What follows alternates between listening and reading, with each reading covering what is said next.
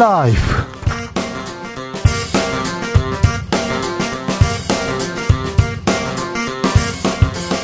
2022년 10월 27일 목요일입니다. 안녕하십니까. 주진우입니다. 방화범은 김진태, 방조범은 윤석열 정부, 더불어민주당이 레고랜드 사태와 관련해서 김진태발 금융위기 진상조사단을 출범했습니다. 국정조사도 추진할 계획인데요. 간사를 맡은 오기영 의원에게 들어보겠습니다. 야당과 전 정부를 겨냥한 검찰의 사정 바람이 거세집니다. 정치는 실종되고 여야 강대강으로 대치하고 있습니다. 협치 실종의 원인은 어디에 있을까요? 대통령은 어떤 길을 택해야 할까요? 도올의 신묘한 특강 김용옥 선생에게 물어봅니다. 러시아는 푸틴 대통령이 참관한 가운데 핵 훈련 실시했습니다. 브라질에서는 전현직 대통령의 빅매치 관심 모으고 있습니다. 북한에서는 ICM, ICBM 도발 가능성 제기됩니다. 핵실험은 어떻게 될까요? 복잡한 지구촌 상황. 지금은 글로벌 시대에서 짚어보겠습니다. 나비처럼 날아 벌처럼 쏜다. 여기는 주진우 라이브입니다. 오늘도 자중자애 겸손하고 진정성 있게 여러분과 함께 하겠습니다. 오늘부터 국세청 홈택스에서 연말정산 아, 예상세액 미리 알려준다고 합니다. 아, 작년에 연말정산을 통해서 세금을 돌려받은 직장인은 1,345만 명, 1,345만 명은 세금을 돌려받았고요. 63만여 명은 음, 오히려 세금을 좀 토해냈다고 얘기합니다. 네. 13월에 보너스가 될 수도 있고요. 13월에 세금 폭탄이 될 수도 있는 연말 정산. 여러분한테는 다 이렇게 어, 네, 좋은 소식만 들렸으면 합니다. 신용카드보다는 체크카드 쓰면 훨씬 유리하다고 합니다. 좀 미리 알아두시면 좋을 텐데. 네, 저도 잘 몰랐습니다. 음. 아, 저는 이 연말정산 이런 걸 잘 못해가지고요. 항상 혼났습니다. 네. 음, 뜻밖의 보너스가 생긴다면, 뜻 밖에 보너스가 생긴다면 어디에 쓰시겠습니까? 아, 뭐 사고 싶어요. 저는 여행 갈래요. 저는 맛있는 거 사 먹어야지. 막 이런 분들이 있는데 만약에 뜻밖의 보너스가 생긴다면 뭘 하고 싶은지, 뭘 하면 되는지 알려 주십시오. 샵 9730 짧은 문자 50원, 긴 문자는 긴 문자는 100원입니다. 콩으로 보내시면 무료입니다. 아, 저한테는 생길 리가 없는데 보너스 생 어, 얘기만 해도 좋다. 아우 기분 좋아라. 그럼 주진우 라이브 시작하겠습니다.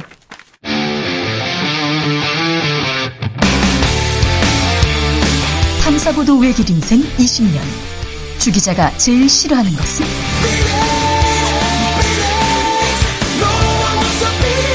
이 세상에서 비리와 부리가 사라지는 그날까지. 오늘도 흔들림 없이 주진우 라이브와 함께.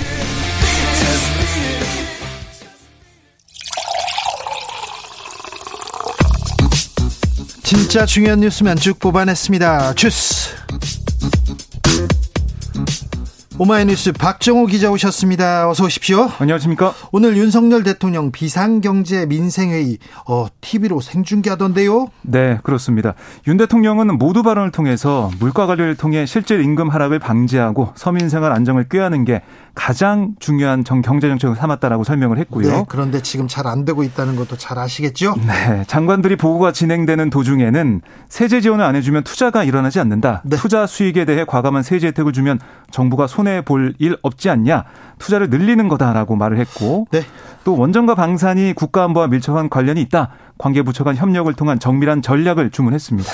부동산 음, 심리가 얼어붙었습니다. 부동산 완화 규제 완화 얘기도 좀 있었습니다. 네, 김주현 금융위원장이 무주택자나 1주택자에 대해 투기 지역이라고 하더라도 주택담보대출 비율 LTV를 50%까지 허용을 하고 풀어주고 15억 원이 넘는 아파트에 대해서도 주담대를 허용하겠다 이렇게 말을 했어요. 대출도 허용하겠다. 그렇습니다. 원희룡 국토부 장관도 11월 중에 부동산 규제 지역 추가 해제와 함께 중도금 대출이 제한되는 기준선을 분양가 9억 원 이하에서 12억 원 이하로 상향하겠다라고 밝혔습니다. 레고랜드 사태로 어, 심상치 않습니다. 강원도가 자 올해 한해 올해 안에 앞닥 앞당겨 가지고 빚 갚겠다 이렇게 얘기했네요. 네, 정광열 강원경제부지사가 오늘 브리핑을 했는데요. 오는 12월 15일까지 강원중도개발공사 GJC 보증채무 전액인 2,050억을 상환하겠다 이렇게 밝혔습니다. 그런데 민주당에서는 레고랜드발 이 채무 불이행 사건 이거 정부가 잘못했다 얘기합니다. 네. 자세한 내용은 제가 잠시 후에 오기영 의원과 자세히 다뤄보겠습니다. 정의당에서 오늘 교섭 또 비교섭 단체죠 대표 연설을 국회에서 했습니다. 네, 어, 이 위원장은 제1야당 대표가 앞장서서 일본과의 군사협력을 친일 국방이라고 말씀을 하고 네. 대통령이 직접 주사파 논쟁에 뛰어들었다. 자기 진영의 최대 결집을 위해서 공동체의 안녕을 파괴하는 이런 정치는 나쁜 정치다. 아니 정치도 아니다라고 여권과 민주당을 동시에 겨냥을 했습니다. 네. 그리고 대통령은 반민주적 의회 모독을 결재 해제해야 된다. 이렇게도 강조를 했습니다. 알겠습니다. 삼성의 이재용 부회장 이제 부회장 아닙니다. 부회장 딱지를 떼고요. 회장 됐습니다. 그렇습니다. 삼성전자 이사회가 오늘 의결을 했는데요. 아, 글로벌 대외 여건이 악화되고 있다. 그래서 책임 경영 강화, 경영 안정성 제고, 신속하고 과감한 의사결정이 절실하다. 이렇게 얘기하면서 네. 이재용 부회장 회장 승진 의결 이유를 설명을 했어요. 네. 이재용 회장이 오늘 재판에 출석을 했거든요. 네. 오전 재판을 마친 다음에 기자들에게 뭐라고 했냐면 어깨가 많이 무거워졌다. 국민들에게 조금이라도 더 신뢰받고 사랑받는 기업을 만들어 보겠다. 많은 국민들의 응원 부탁드린다라고 소감을 밝혔습니다. 알겠습니다. 언론에서는 10년 만에 회장됐다, 31년 만에 회장됐다 이렇게 하면서 뭐 차곡차곡 승진했다 이렇게 얘기하는데 네. 아버지가 이건희 회장 아니었으면 이건 불가능한 일이었고요. 아, 회장 등극하자마자 주가 막 화답한다, 계속 뜬다, 사법 리스크 걱정이다, 풀어줘야 된다, 이런 얘기 하는데, 어, 언론에선 잔칫날인 줄 알겠는데, 음, 제가 삼성에 대한 기사는 많이 써가지고, 어, 제가 기사를 써가지고, 이건희 회장이 회장직에서 물러나기도 하고 또 이재용 부회장이 감옥 갈 때 가장 결정적인 기사를 쓰기도 했는데요. 아, 사랑받는 기업 만들겠다. 초일류 기업 만들겠다. 다 좋습니다. 회장 됐으니까 좀 잘해 주십시오. 국가대표 기업인 만큼 더 좀 열심히 뛰어줬으면 좋겠습니다. 그런데 윤리, 도덕, 사랑 거기까지 바라지도 않고요. 법이나 좀 잘 지키셨으면 이제 법은 좀 잘 지키셨으면 이렇게 아, 감사하겠습니다. 사주의 이익을 위해서 더 이상 기업 그리고 주주가 희생되는 그런 일은 없었으면 합니다. 네, 좀 잘좀 좀 부탁드리겠습니다. 왜 부탁해야 되는지 모르겠는데 언론이 너무 그런 얘기 지적을 안 해서 제가 말씀드립니다. 음. 문재인 정부의 안보 라인들이 다 모여서 서해 공무원 피살 사건 이거 문 윤석열 정부 주장 조목조목 반박하고 나섰습니다. 네, 노영민 전 대통령 비서실장과 박지원 전 국정원장, 서훈 전 국가안보실장이 기자회견 열었는데요. 네. 그러니까 이 공무원 고 이대준 씨가 월북했다는 판단, 이건 첩보를 분석한 결과에 따른 거였다. 그리고 이를 뒷받침한 정황도 충분하다. 이런 취지의 주장을 했고요. 예. 이들은 이 씨가 월북했다는 발표로 문재인 정권이 얻을 실익도 없었다. 그러니까 월북몰이 설에도 선을 그었습니다. 특히 이 씨가 월북 의사를 표했다는 사실 자체를 배제하면 이게 조작이다. 월북이 아니라고 판단했다면 현 정부가 그 판단의 근거를 제시해야 된다. 이렇게 강조했습니다. 알겠습니다. 군이 정치에 개입하면 안 되죠. 절대 안 되죠. 군인이 정치에 나선다. 이거 쿠데타 아닙니까? 네. 그런데 군 사이버 사령부에서 정치 댓글을 달았습니다. 많이 달았어요. 군 네. 기무사에서도 달고 이 부분을 지시한 혐의로 실형을 선고받은 김관진 전 국방부 장관. 그런데 다시 항소심 판단을 받게 됐습니다. 네, 대법원 2부가 이제 군 형법상 정치관여 직권남용 권리행사 방해 혐의로 기소된 김 전 장관에게 징역 2년 4개월을 선고한 원심을 깼어요. 사건을 서울 고법으로 돌려보냈는데 이 정치관여 혐의는 하급식 그대로 유죄가 확정이 됐지만 직권남용 혐의 일부가 무죄 취지로 파기가 됐습니다. 정치관여는 유죄, 하지만 직권남용은 무죄라고요? 네, 이게 뭐 점점 직권남용 혐의 같은 것들은 이게 상급심 갈수록 네. 좀 좁게 보는 것 같아요. 법에서 법에서 직권 남용, 직무유기에 대해서는 굉장히 조금 엄격하게 네. 봅니다. 왜 그런지는 모르겠는데요. 어, 참고로 사법농단에서 많은 판사들이 이 직권남용에 걸려 네. 있거든요. 근데 그거하고는 관련이 없으리라고 봅니다. 아무튼 지금 그렇습니다. 네. 아, 그래서 이제 김 전 장관은 말씀하신 것처럼 2012년 총선과 대선 당시에 군 사이버사 부대원에게 당시 이명박 정부와 새누리당을 지지하고 네. 야권을 비난하는 댓글 9천여 개를 작성하도록 지시한 혐의 재판에 넘겨진 거고요. 군인들한테. 그렇습니다. 또 댓글 공작에 투입할 군무원을 채용할 때 네. 신정부 성향인지 조사를 하고 전라도 출신을 배제하도록 한 혐의도 받았습니다. 아이고 이거 나쁘잖아요. 잘못했잖아요. 그런데 어, 직권이 어디 어디만큼 이게 그 직무 범위인지 이 네. 부분 때문에 다시 한번 판단해 본다 이렇게 생각합니다. 아무튼 직권 남용에 대해서는 점점 네, 네. 어렵네요. 어렵습니다. 어려워요. 네. 어, 반면 김태호 현 대통령실 안보실 차장 유죄 확정됐습니다. 네, 그러니까 이 김태호 지금 안보실 1차장은 이명박, 이명박 정부 당시에도 청와대에서 그렇습니다. 네. 대외 전략 기획관을 맡고 있었는데요.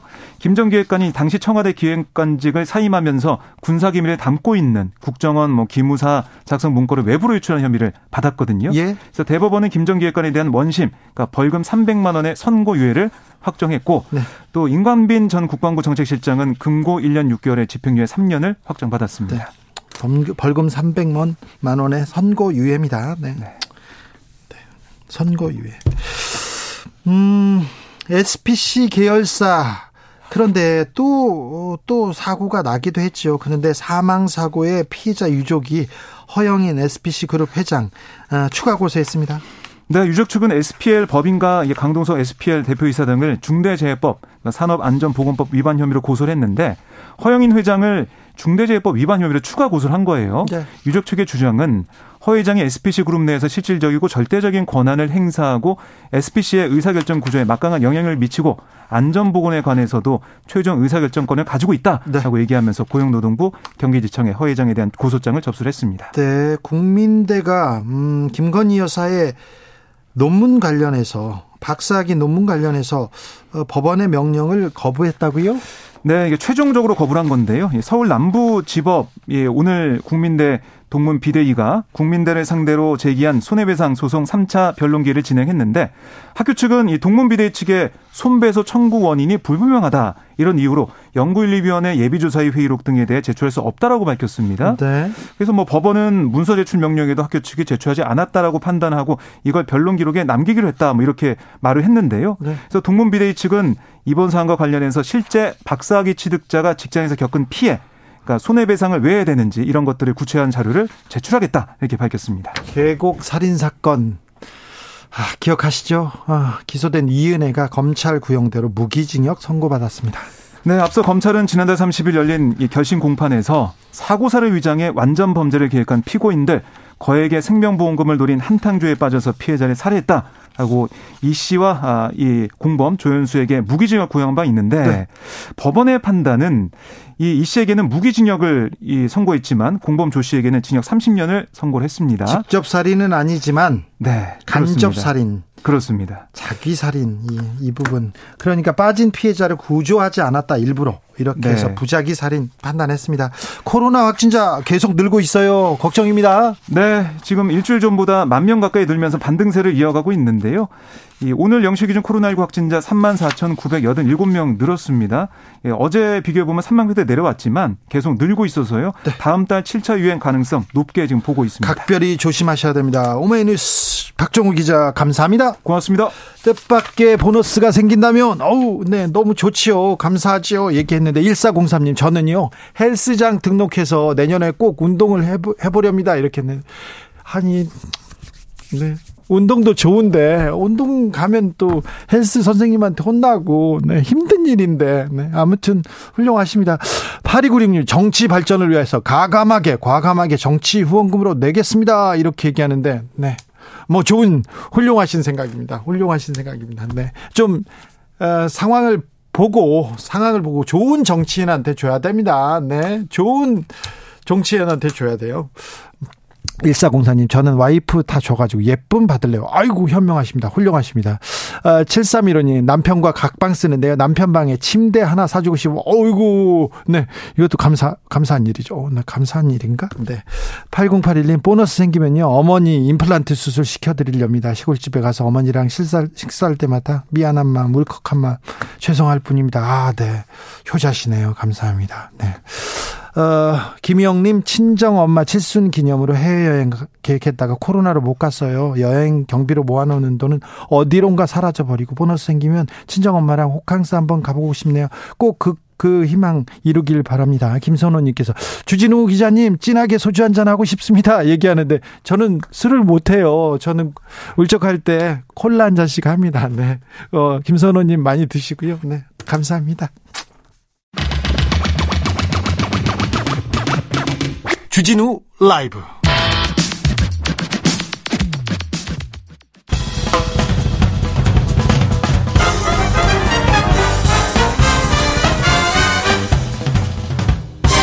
훅 인터뷰. 모두를 위한 모두를 향한 모두의 궁금증 훅 인터뷰. 김진태 강원도지사의 채무 보증 불이행 선언. 아 여기에서 촉발된 레고랜드 사태가 계속 이어집니다. 불안감 커지는데요. 민주당에서는 김진태발 금융위기다 이렇게 규정하고 진상조사단을 출범시켰습니다. 진상조사단 간사를 맡은 더불어민주당 오기영 의원 안녕하세요. 안녕하십니까. 네. 아, 레고랜드 사태 후폭풍 큽니다. 지금 현재 상황 어떻게 보고 계십니까? 어, 이 사안 자체가 저는 이렇게 봅니다. 이게 산에 낙엽들이 탁 쌓여가지고 바짝 말라 있는데 담배꽁초는 훅 해가지고 산을 날려먹었다 이렇게 보는데 네. 그 시장에 미치는 파장이 워낙 커서 네. 이 상황을 그냥 그 예의 주시하면서 잘좀저 일정 정도의 급한 불을 좀 끄기를 좀 기대하고 있습니다. 산을 날려버렸다 이렇게 얘기했는데 어제 성일종 국민의힘 정책위 의장이 우리가 정부가 50조 플러스 알파 이렇게 발표해서 시장 안정시켰다. 잘 관리되고 있다. 이렇게 얘기하시던데요. 그, 이 레고랜드 그쪽의 SPC에 대한 채무 지급 보증 이제 거절했지 않습니까? 네. 그러니까 그 건이 없었으면은 훨씬 더 적은 비용으로 해결했겠죠. 예. 그런데 지금 이제 50조 플러스 알파인데 이렇게 많은 금액을 투입하더라도 어찌 될지는 이제 주시하고 있는 거죠. 잘 할 수 있도록 시장의 심리를 일단 좀 안정화시키려고 어, 노력을 하는 것 같습니다. 하지만 어, 뒷북 때리기인 것 같아서 좀 안타깝고 더 긴장해야 된다 이런 생각을 합니다. 네. 지금 현재 저희가 시장 지표를 몇 개 보니까요. 네. 그 23일 날 대책 발표한 이후에도 이게 금리차 신용 스프레드라는 게 있습니다. 네. 국채 3년물 또는 회사채 3년물 두 신용 스프레드 격차가 커지면 이 심리가 불안하다는 것이거든요. 근데 9월 28일 100pp, 21일 10월 21일 124pp, 그다음에 26일 135pp 여전히 그런 게 있고 또 금리 CP 금리 자체도 계속 어젠가 이게 며칠 전에 4.5까지 올라갔고요. 그리고 한전체가 대한민국에서 제일 회사채 중에서 안전하겠죠. 네. 근데 이미 보도됐지만 2천억 모집하는데 2년물 보도 3년물짜리 한 4천억 뭐 하려다가 조정을 해서 2천억 에 2년짜리를 회사채를 발행했는데 600억밖에 안 됐어요. 근데 이자율이 5.9%예요. 5.9%. 이 상황이 그럼 수습됐다고 보기는 어렵고 예. 여전히 심리적 불안이 좀 쭉 좌우에 깔려 있다. 예. 시장이 상당히 위축된 상태다. 이렇게 보고 있습니다. 방화범은 김진태, 방조범은 윤석열 정부다 이렇게 얘기했는데 정부가 뭘 잘못했습니까? 정부의 문제는 정부가 이제 이 상황을 조기에 빨리 파악을 하고 예. 조기 소통을 했어야 되는 거 아닌가 싶은데 예. 제가 갖고 있는 쭉 자료 조사하다 보면 추경호 부총리가 네. 10월 14일 재무장관 회의를 G20 재무장관 회의를 했습니다. 끝나고는 기자간담회를 했는데 그때 하는 말씀이 강원도 문제는 강원도가 대응해야 된다면서 놔뒀어요. 괜찮다고 그랬어요. 아 그래요? 14일에. 근데 일주일 지나고 나서 부랴부랴 갑자기 비상회의를 하고 그리고 나서 10월 21일경인가 아마 이제 어 강원도 도지사가 이제 다시 갖겠다는 이제 뒷북치는 발언을 다시 하고 네. 그리고 50 플러스 알파가 나왔지 않습니까? 네. 그런데 저희가 이번 주 월요일 금융위원회 국감을 했습니다. 네. 정무위에서. 근데 그때도 금융위원장 이야기를 하면 그 사전에 몰랐고 사후에도 이 뒷북 대응 좀 부족했다는 걸 인정을 해요. 예. 근데 심지어 추경호 부총리는 그 부분에 대한 아무런 언급도 없어요. 그래요. 대국민 사과도 없고. 예. 저는 요 되게 아니했다. 네. 이게 확장되는 과정을 조기에 사태를 좀 보고 이 채권 시장에 미치는 영향을 보니까 바짝 말라있는 상태니까 어떤 미묘한 반응도 보면서 한 일주일 안에 뭔가 좀 더 할 수 있었을 것 같은데라는 네. 생각을 합니다만은 이 거의 한 달 가까이 네. 1년 된거 아니겠습니까? 환율도 그렇고 외환 위기도 온다 이런 얘기가 있는데 이게 좀 불안한 시장에 지금 불을 당긴 건 맞, 맞군요. 이걸 너무 방치했다. 너무 무책임했다. 네. 적시 대응을 안 했다. 이런 비판을 피할 수 없다는 겁니다. 알겠습니다. 오늘 예. 비상경제 민생회의에서 대통령도 레고랜드 사태에 대해서 얘기했습니다. 이 회의에서 레고랜드 사태 이렇게 언급됐는데 어떻게 보셨습니까? 제가 그 대통령이 구체적으로 설명한 내용까지는 다른 업무로 다 파악을 하지는 못했습니다. 예. 어, 근데 실제 구체적인, 어, 이 상황에 대한 언급을 했다면 앞으로 이게 지금부터 계속해서 관리를 잘 해야 된다. 네. 지금 현재 우리가 고민하는 지점들은 금리가 전 세계적으로 올라가고 대한민국도 올릴 수밖에 없는 게 그 상황 자체는 이해를 합니다. 그렇죠. 그런데 단 시장이 정상적으로 굴러간다면 유동성 위기 기업, 그 현금 돈은 잘 버는데 캐시플로가 잠시 좀 안 좋은 기업은 살아날 수 있지 않습니까? 신뢰도 속에서. 예. 그 수익성이 없는 좀비 기업이야 이제 어쩔 수 없다 치지만 지금 그 유동성 위기를 어, 좀더 완화하면서 잘 갈 수 있는데 그게 이제 촉발됐으니까 50조 플러스 알파로 좀 진압을 해보겠다고 그러는 거고 네. 어, 서로가 그런 심리적 안정감을 유지하기 위한 노력을 더 해야 되겠죠. 네. 아직은 어, 지금 상황으로 낙관하기에는 좀 이르다. 또는 오히려 더 금리가 더 올라갈 수도 있기 때문에 계속 주시하고 있다. 예. 이렇게 보고 있습니다. 김진태발 금융위기 진상조사단 민주당에서는 꾸리고 출범했습니다. 김종민 의원 단장으로 해서요. 오늘 회의도 했다고 하는데 어떤 이야기 오갔습니까? 저희가 강원도에서 벌어진 사태 자체가 왜 이렇게 있었는가에 대한 원인이나 예. 그 경위 구성 조사를 좀 해보자. 예. 두 번째는 이게 중앙정부에서 지금 약간 이 사건을 무마하거나 뭉개는 경향이 있는데 네. 그 중앙정부 기재부나 금융위 또는 이제 관련 부처에서 얼마나 긴밀하게 소통하고 이후에 이런 사태 재발되면 안 되기 때문에 네. 그 점에서 파악은 확실히 해서 좀 정돈을 할 필요가 있다. 이런 논의를 좀 했습니다. 그래서 어, 조만간 기자간담회도 하고 강원도도 네. 한번 갈 생각입니다. 네, 그렇죠. 상황을 파악해서 다시 이런 일이 있으면 안 되죠. 그런데요, 여당에서는 최문순 전 강원지사가 이거 잘못해 놓은 거다 이렇게 얘기하는데 이 부분은 어떻게 생각하세요? 그 이야기를 그 강원도에서 그런 툭툭 제기하시는 것 같은데 약간 좀 요 사안이 지금 정치적으로 갈 이전에 경제적인 주제를 정치 논리를 하다가 말아먹은 거 아니겠습니까? 근데 다시 최문순 지사 이야기 하셔서 네. 그 전에 강원도 이 그 전임자가 김진선 지사인데 예. 그분 알펜시아 분양 관련해서도 이 그분 임기 끝날 쯤에 상당히 많은 부채 1조 이상의 논, 논쟁이 있었습니다. 아이 많이 있었죠. 그런데 그 점에 대해서 최순, 최문순 지사 하면서 또 이게 이 지방 행정은 계속돼야 되기 때문에 네. 그걸 계속성과 신뢰를 보장하기 위한 그런 행동을 했지 않겠습니까? 네. 지금 현재 이 금액이 2,050억이라고 하는데 실제적인 금액이 2,050보다 훨 떨어지는 금액이거든요. 돈쟁이 되는 금액이. 아, 그래요? 그런데 그 금액에 대해서 여기 잠시 정식적으로 쇼 한번 하고 우리 이제 갚을 능력 된다. 갚기로 했다. 추경호 장관이랑 다 협의했다. 이렇게 지금 오늘 보도자를 뿌렸지 않습니까? 네. 강원도에서. 아니 그러면 이건 말장난 하는 거 아니겠습니까? 시장에 들불이 산불이 다 터졌는데 담배꽁초 다시 불 끈다 이런 이야기 하는 거지 않습니까? 불다 네. 타버렸는데 이게 요것에 대한 논점을 이기 요건 좀 적절하지 않다. 예. 예. 그, 이 초점이 좀 잘못된 것이다. 이렇게 봅니다. 예전에 성남시장으로 있던 이재명 시장이 이거 뭐 모라토리엄 선언한 적 있잖아요. 예, 그 예. 부분하고 이번 사태하고 조금 이렇게 비교하는 사람이 있는데 어떻게 다르고 어떻게 같습니까? 모라토리엄 선언 자체는 저는 기본적으로 신중히 한다고 봅니다. 예. 어, 그리고 어, 그것에 미치는 파급 효과는 경제가 이제 금리가 떨어지는 시기 또는 인상되는 시기 좀 다르지 않습니까? 그렇죠. 지금 금, 그 일반적인 평시에서는 또 그 지역의 특정 지자체 차원에서 풀 문제겠죠. 네. 그러나 이게 금리 인상의 시기에 전체 이제 특히 이 국, 어, A1 정도의 신용 등급 그 이제 회사채 보면은 A triple A 정도의 그 신용도를 갖고 있는데 그걸 지급불능 이런 선언이면 시장을 확 얼게 하는 거거든요. 예. 이제 그런 점에서 효과가 파급이 영향이 이제 엄청 큰 거죠. 네. 예, 요, 요, 이런 점에서 이후 지방자치단체가 이제 외국은 완전히 독립된 것도 있지만 네. 우리나라는 지방자치단체와 중앙과의 관계에서의 아, 그렇죠. 그 부채가 예. 예. 일정 정도 중앙정부의 이제 그 지원을 받는 게 있습니다. 네. 그래서 신용도가 중앙의 신용을 같이 고려하기 때문에 그 행동은 좀 조심스러운 거죠. 지극히 조심해야 될 부분인데 지금 임의적으로 할 수 있는 것이 아니라 중앙 정부랑 충분히 상의를 해야 되고 예. 그 속에서 서로가 책임 있는 행동을 해야 한다 이런 거죠. 알겠습니다. 음. 강원도발 레고랜드 사태 건설업계에서 지금 자, 잔뜩 긴장합니다.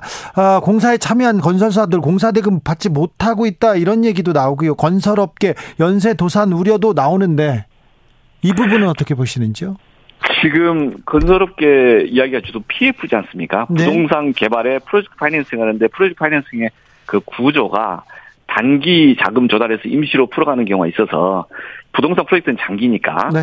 그 이 만기 연장을 못하다가 사고가 나는 경향이 있습니다. 그래서 네. 신용도가 이제 떨어지면 또는 이제 이 시장이 이제 붕괴되면은 충격을 제일 먼저 받게 되는 거죠. 예.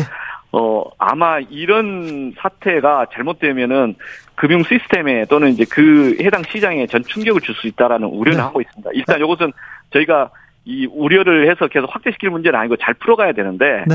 이- 아무튼 지금 부동산과 관련된 PF 또는 그와 관련된 금융기관 또는 건설회사 예. 또는 그 하청업체 다 주시하고 있습니다. 네네. 함께 잘 슬기롭게 극복해야 되- 나가야 된다고 봅니다. 아, 알겠습니다. 잘 챙겨주시고요. 그런데 지금 국민의힘에서는 지금 다 잘 돼가고 있는데 민주당이 자꾸 금융시장 불안감 키운다, 무책임한 행태다 이렇게 비판하던데요. 지금 금융시장에 이미 산불이 난 거고 네. 그난 것에 대해서 더 주시하자는 겁니다. 저희는 그렇게 주장을 해왔습니다. 지금 올해 금리 인상하는 과정에 대해서 미국도 좀 허겁지겁 인상한 그런 게 있습니다. 작년에 금융위원장이랑 금융감독원장이 새로 취임할 때 여름에 perfect storm을 예고를 했었습니다. 예. 올해는 tapering하고 내년에는 금리 인상을 할 가능성이 크다. 미국의 행동이. 네. 그럼에도 불구하고 perfect storm 가능성이 있다. 우리나라의 여러 가지 리스크에 대한 고민을 해보자라고 했는데 올해는 어, 우크라이나 전쟁 이 생각보다 빨리 금리 인상을 하고 우리나라는 또 어쩔 수 없이 따라가는 게 있지 않습니까? 네. 그러면 이 금융 또는 경제를 하는 그 팀이 바짝 긴장을 해야 되거든요. 네. 그게 괜찮다 괜찮다 이렇게 할 문제가 아니거든요. 네. 실제 괜찮다 괜찮다 했다가 한국은행 총재도 마찬가지지만 어, 얼마 전에 했던 말보다 더 빠르게 금리 인상을 했지 않습니까? 예. 그리고 이 추경호 부총리나 금융위원장도 괜찮다 괜찮다 했는데 이 사태 한 달 동안 방치했지 않습니까? 네. 지금 우리가 이 이야기하는 것은 불안을 증폭시키지 않은 게 아니라 네.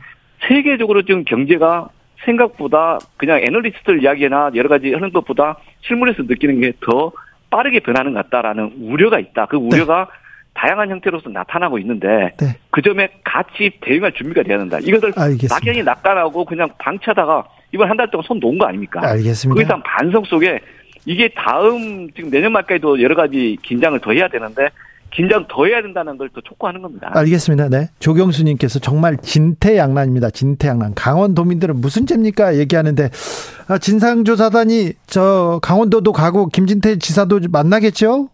다음 주에 예 한번 가려고 그럽니다. 네. 직접 가서 또 한 번 더 듣고 현장에서 피해를 입은 분들 입은 분들 예. 또는 목소리도 함께 청취하면서 방법을 고민해 보겠습니다. 알겠습니다. 아, 마지막으로 민주당 당내 좀 분위기가 어때요? 당내 분위기라고 하는 게 저희들이 이, 이 경제 이 대책 위에 특별히 만들어서 또 하고 이 이런 사안들에 대해서 적극적으로 좀 대응을 하려고 합니다. 그렇습니까? 예, 예. 네. 잘 챙겨 주십시오. 네, 고맙습니다. 아, 김진태발 금융위기 진상조사단 오기영 의원이었습니다. 교통정보센터 다녀오겠습니다. 김한나 씨.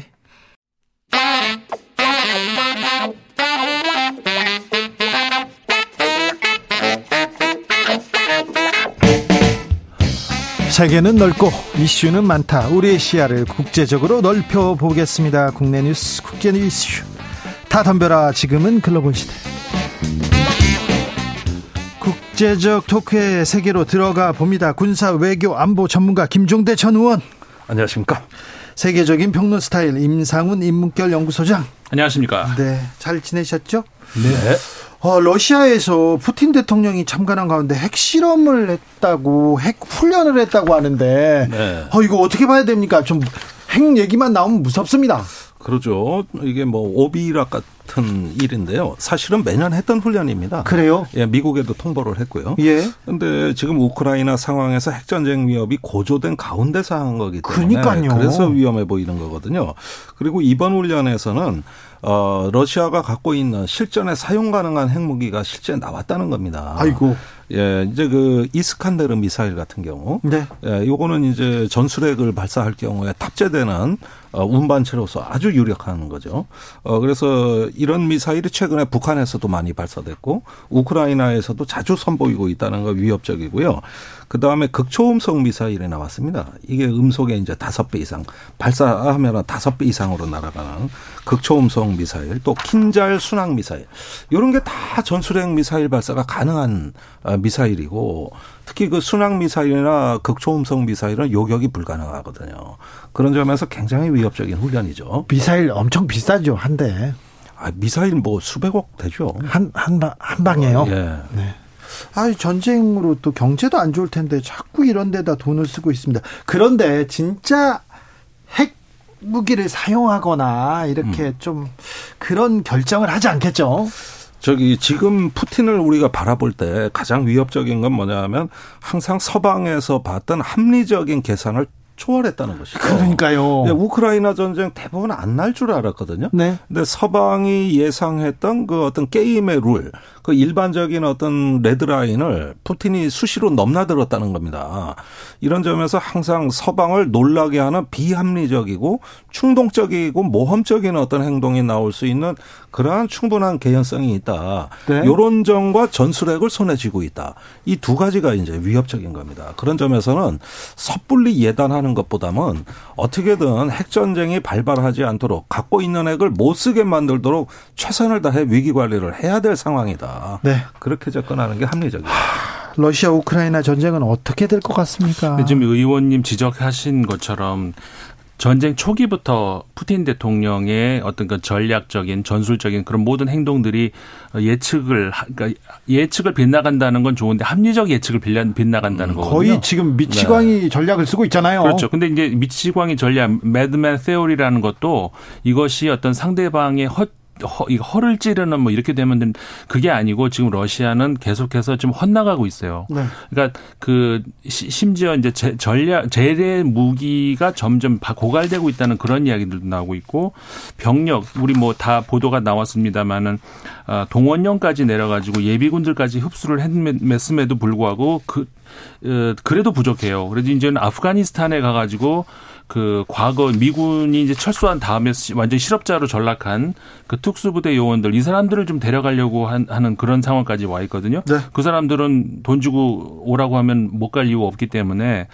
그러니까 그만큼 러시아 입장에서는 지금 어떤 그 서방의 어떤 분석을 빠- 피해 나가는 게 아니라 자멸로 가고 있은 그럴 가능성이 높다는 것이죠. 그게 이제 사실 문제가 되는 것이죠. 아니 근데 자멸로 가거나 굉장히 또 전세가 위기에 빠지면 또 아, 그럴 때 그럴 때 극단적인 선택을 하면 어쩌, 어쩌나 이게 걱정이에요. 사실 그 의원님 어떻습니까? 그 20세기에도 핵이 핵 을 가지고 어떤 그 위험한 순간 이런 것들이 100번이 넘지 않았습니까? 150번 뭐 그러니까 어 이거 뭐지 자- 잘못된 어떤 뭐뭐 아닌가라고 하는 것이 사실 150번이 넘었다는 이런 그 통계도 있거든요.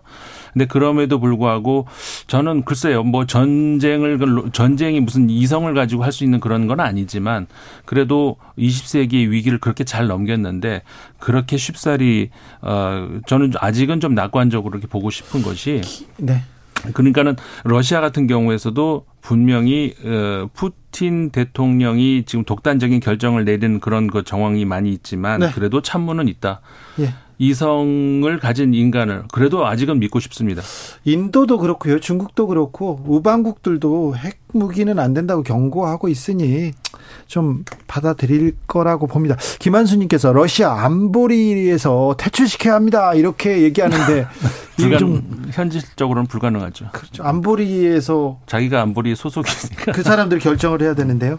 자, 어, 우크라이나 전쟁 얘기는 이쯤 하고요. 브라질로 가보겠습니다. 브라질에서 아, 30일인가요? 현지 시간 30일에 네. 매우 중요한 선거가 있습니다. 브라질 전 현직 대통령 간에 지금 빅매치가 있는데요. 아, 네. 어떻게 보고 계십니까? 사실 그 지난 1차 투표에서 가장 우리가 놀랐던 것은 어, 여론조사와 다른 어떤 결과가 나왔다는 점이었거든요. 현직 대통령이 많이 따라왔어요. 네. 그 압도적으로 전직 대통령이 룰라. 룰라 대통령이 어, 승리할 것이다. 심지어는 50%를 넘을 수도 있다. 뭐 이런 전망까지 나왔는데 네. 뚜껑을 열어보니까 불과 한5% 어, 포인 5% 포인트 차 정도밖에 차이가 안 났었거든요. 그리고 지금 여론조사는 계속 좁혀지고 있다는 그런 보도도 있어서 좀 어찌 봐야 됩니까? 근데 이제 아직까지 그 당시 1차 투표 때 어 그 실바 그 룰라 다 실바. 룰라 실바 뭐, 뭐, 뭐, 룰라 다 실바. 전 대통령이요. 룰라 대통령, 네. 룰라 대통령이 얻었던 표수가 48.5% 정도 되거든요. 네. 근데 거기다가 그리고 그 저 보우소나루 대통령이 얻었던 표가 그보다 한 5% 포인트 낮은데 그 나머지 표들이 이제 그 범 진보, 범 보수가 이제 그 붙을 수 있는 그런 가능성들을 봤을 때 네. 범보수가 보우소나루 대통령 중심으로 그 모일 가능성이 더 적어요. 네. 그렇기 때문에 어 사실상 그 48%에다가 조금 더 보태면은 아직까지는 어 합리적으로 분석을 하면은 그 룰라 대통령의 승리 가능성이 더 높다 이렇게 봐야 됩니다. 네. 룰라 대통령이 이기겠죠. 방금 그 방송 출연 전에 국제 전략 연구센터 CSIS에서 시뮬레이션 한 결과를 아? 봤는데 네. 세 가지 시나리오로 나타나는데 이게 재밌습니다.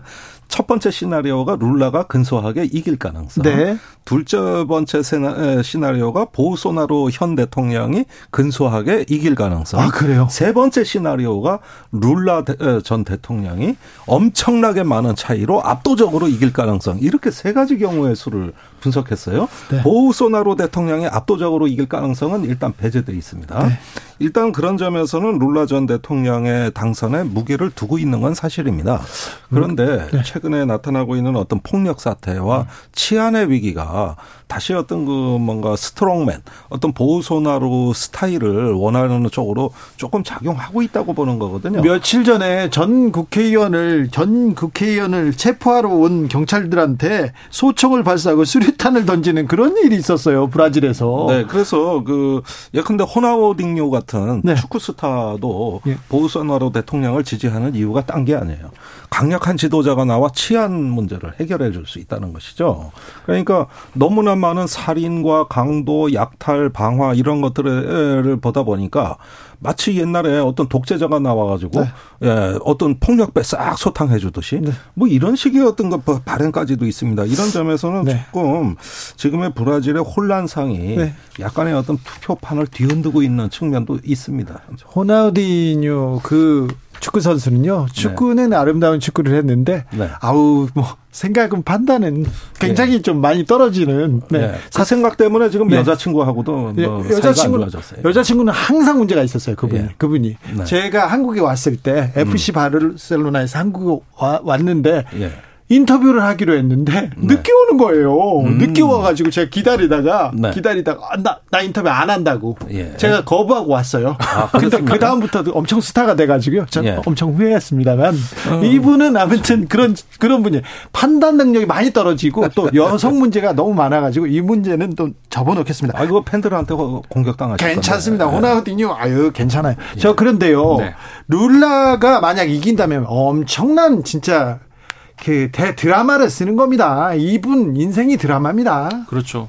사실 근데 이제 그 룰라 대통령도 그렇고 보우소나루 현 대통령도 그렇고 집권을 경험을 해봤잖아요 국민들이 그러니까는 그 당시에 뭐 어떤 정책들이 나왔던 것이고 이런 것들을 국민들이 알고 있기 때문에 어 예를 들어서 이제 아까 치안 문제로 해가지고 어좀 더 강력한 어떤 그 공권력이 동원이 됐으면 좋겠다. 근데 경험해봤잖아요 최근 몇 년 보우소나루. 네. 그래서 뭐가 나아졌죠? 더, 더 나빠졌잖아요. 그러니까 지금, 지금 보세요. 전직 의원이 총과 수류탄을 들고 저항하는데. 정치가 정치인이 총을 쏘고 수류탄을 던지냐고 이게 그러면 그 공권력이 더 확보된 그런 국가에서 벌어질 볼 수 있는 그런 건가요? 그게 아니죠. 국민의 안전인가요? 그러니까 아니죠.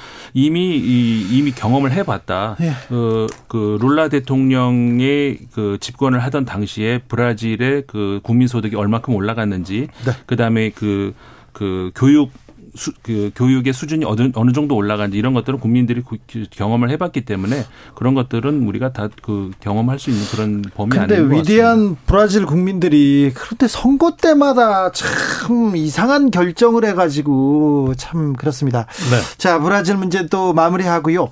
아, 모르는 게 없는 김종대 의원한테 아, 제가 예, 저뭐 물어보겠습니다. 예. 자 후진타오 전 중국 국가주석. 네. 의문의 퇴장. 이거 네. 끌려 나간 겁니까? 자기가 그냥 기분 나빠서 나간 겁니까? 뭡니까 이거? 아, 그러니까 이게 어떤 시진핑 시대의 가장 극적인 장면 같아 보여요. 그러니까요. 이걸 예. 어떻게 봐야 될까요? 그러니까 어떤 그 개인 숭배, 1인 숭배 체제가 강화될 때는 분명히 그 희생자들이 따르게 마련입니다. 과거에 우리 김정은 그 시대가 열릴 때 무슨 일을 봤습니까? 허구한 날 1, 2년 그냥 숙청 내지는 유혈, 총살, 네. 예, 대표적으로 장성택 사건 같은 경우도 보지 그 않았습니다. 판단을 그대로 또 보는 것 같아요. 예, 그래서 아, 장성택 끌려가는 그 모습 회의 중간에 체포돼 나갔단 말이에요. 네. 그리고 얼마 있다가 비극적인 소식을 들었는데 제가 들은 북한 뉴스 중에 가장 지금까지도 충격적인 사건. 그렇죠. 그, 그 회의 중에 끌려 나가는 모습이 아, 비 오버랩 되네요. 예, 그래서 이게 이제 어 중국이 좌편향으로 가는 하나의 어떤 극적인 장면 같아 보입니다. 음. 결과적으로 이제 다시 마오 시대의 어떤 좌편향 이런 부분들이 떠올릴 수가 없는 그런 어떤 상황들이라고 할 수가 있고 네. 이번에 이제 정치국 상무위원들 몇 면이라든가 네. 총리 인선이라든가 이런 여러 점에서 봤을 때는 이제 덩사오핑 이후로 우편향으로 왔던 한 4, 50년의 역사가 네. 여기서 일단락되고 예. 다시 이제 좌편향의 시대 네. 예, 이런 걸로 가는 어떤 그 징후로 보여지고 네. 이것이 앞으로 촉발하게 될 대대, 네. 대대적인 권력 개편 이런 점에서 시작에 불과하지 않을까 생각이 들어요. 아, 알겠습니다. 중국 문제에 대해서는 질문도 없고요. 대답도 없어요. 그런데 왜 김정대 의원은 뭐 왜 종이를 보세요? 아니 뭐 써 있는 것도 없는데. 뭐, 아니 그 저 제가 곤란할 때 그런 습관이 있어요. 아 그렇구나. 네. 아니 음. 분명히 적어온 것도 없고 질문도 없는데 네. 어, 말은 잘하면서 뭘 써왔나 했는데 없네요. 없어요. 네 알겠다고요. 네 없어요. 네. 자 중국은 어디로 가는지는 잠시 후 2부에서 도월 선생님과 주역으로 한번 풀어보겠습니다. 시진핑 시대 어떻게 되는지 제가 물어보겠습니다. 또 모르는 게 없는 분이니까 네. 도월 선생님 2부 기대하시면 됩니다. 임상훈 선생님. 네. 영국은 어디로 갑니까? 그러니까 영국하고 질문에 없습니다. 죄송합니다. 어, 괜찮습니다. 영국, 이탈리아 지금 네. 그 새로 정권이 교체되지 않았습니까? 그렇죠. 분명히 그 유럽이 세대 교체는 되고 있다. 네. 그 영국, 프랑스, 이탈리아 전부 40대 다, 다 세대 교체했어요. 그렇죠. 40대가 이제 그 국가 원수를 하고 있는데 그 영국의 경우도 그렇고 이탈리아도 경우도 그렇고 경제적으로 그러니까는 그 트러스 총리 같은 경우에도 대처리즘을 표방을 하지 않았습니까? 근데 어, 사실상 그 결과가 시장에서 어, 반응이 나왔죠. 네. 사실상 대처리즘의 종말을 어, 역설적으로 네. 고하고 네. 퇴장했다. 이렇게 44일 만에 그냥 아니야 이거는 그렇게밖에 이게 볼 수가 없고요. 언제적 지금 정책인데 하고 그냥 선을 그었어요. 그렇죠. 그리고 이번에 이제 새로 총리가 된 수낙 총리 같은 경우도 그 직전에 어, 트러스 총리 당시에 어떤 그런 정책들을 수정을 하겠다. 그리고 실제로 이 사람이 재무장관으로 그 네. 존슨 대, 저 총리 하에 있을 때도 어 트러스 총리가 했던 정책들하고는 정반대였었어요. 네. 어떻게 보면은 그 보수당 정치인인데 사실 그 순핵 총리 같은 경우도 한번 본격적으로 다뤄볼 필요가 있는 것이 굉장히 그, 이, 그 뭐라 그럴까요. 양쪽으로 어, 서로 어울리지 않는 그런 요소들이 있는 그런 정치이거든요. 네. 근데 어쨌든 간에 적어도 그 재무 정책 관련해서는 제, 이, 저, 보수당에서 봐도 갸우뚱할 정도의 어떤 그런 그 노선을 취했는데 결국은 지금 트러스 총리의 44일을 보고 나서 네. 아, 순핵이 옳았네? 결국 이렇게 다시 돌아가거든요. 네.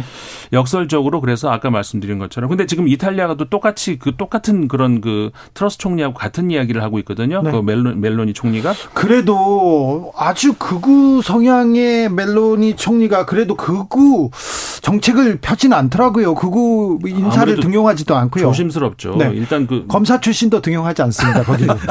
그건 모르겠고 뭐 어쨌든 간에 야당 의원으로 있을 때 하고 네. 그다음에 총리로 어, 갔을 때하고는 아무래도 달라지더라고요. 다를 수밖에 그렇죠. 없죠. 달라져야죠. 네. 그거는 이제 신중한 그 그건 좋은데 네. 어, 이탈리아 멜로니 총리 같은 경우도 아까 방금 말씀드린 것처럼 그 재무 정책에 있어서는 트러스 총리하고 거의 비슷한 그렇게 가요. 네.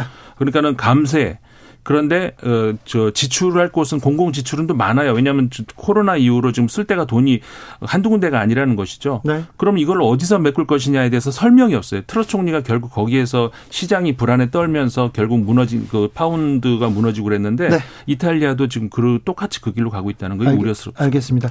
어, 순핵 총리는 어, 테레사 메이 전 총리 내각을 거쳤습니다. 제가 하나만 바로잡고 하겠습니다. 3123님 외교 그려주는 듀오 김종대 임상훈 하나의 점을 이어 큰 그림을 그려주는 것처럼 보기 쉽게 해주니까 매우 흥미롭습니다. 최애 코너입니다. 네. 나 순핵 총리 총리가 존슨 때도 있었어요. 아 그렇습니까? 네, 존슨 때 재무장관이었습니다. 네, 훌륭하십니다. 네. 테레사 메이 때 총리 어, 장관을 하다가 존슨까지 했습니다. 존슨을 몰아내는데 가장 결정적인 그랬죠. 또 기여를 했죠. 음. 자, 북한 얘기를 좀 해봐야 되겠는데요. 북한이요. 미사일을 쏘았는데 지금 어 미국에서 한 그 비영리 기관이 분석해 봤는데 성공률이 76%가 넘는다. 이 76%가 넘는다. 이건 어떻게 봐야 됩니까, 김종대? 예, 이건 1984년부터 통계인데요. 네. 그 북한이 발사하는 모든 미사일 시험 발사에서 성공률이 76%면 기술적 신뢰성이 매우 뛰어나고 최근으로 올수록 그 신뢰성은 더 높아지고 있다. 최근에서는 뭐 더 많이 높아진 거예요? 예, 우리는 뭐 현문 미사일 쐈는데 뒤로 날라오고 뭐 예. 그러는데 북한에는 아직 그런 뉴스는 없어요. 아 그래요? 예, 그러는 거 보면은 좀 신뢰성은 뛰어나다고 볼 수가 있고 그 배후에는 러시아 기술이 있다는 분석입니다. 그런데 조금 더 세부적으로 볼 필요가 있겠어요. 이 204발 가운데 156발이 성공했는데 성공률이 가장 높은 건 단거리 미사일입니다. 음. 단거리 미사일. 예, 스커드 B, 스커드 C, 그, 그게 그다음에 이스칸데르 이렇게 한반도 전역을 한반도 전역 예, 타격할 수 있는 요 단거리 미사일의 신뢰성은 이 미사일이 오래돼서 그런지 몰라도 어떤 실전 능력이 매우 우수한 걸로 나타났고요. 반면에 좀 저기 성공률이 떨어지는 거 50% 이하. 아직까지는 좀 이게 미사일인가 싶은 이런 부분은 주로 그 장거리 ICBM 미사일. 그래 그래서 일본이 걱정하는 게 네. 제대로 훈련 뭐 제대로 목표물로 날아가면 되는데 네. 가다가 떨어질까봐 일본이 그러니까 두려워하는 북한의 포함 미사일은 세계에서 제일 무서워요. 그렇죠. 왜냐하면 쏜 사람도 어디로 가는지 몰라요. 이게 문제예요. 우리나라 그러니까 미... 이게 저기 어디까지 가냐 그러니까 저기 갑니다. 그래 저기가 어디냐 그러면 모른다 그러면 어떻게 할 거냐고 이거. 이게 그, 이게 세계에서 제일 무서운 미사일이 이거 아닙니까? 우리나라 이거. 미사일도 네. 무섭더라고요. 아, 예, 무섭더라고요. 아, 그러니까요. 네. 그러니까요. 하이드님께서 우리나라 미사일에 선제 타격 당하고 강릉 시민 때 큰일 날 뻔했어요. 얘기하는데 예.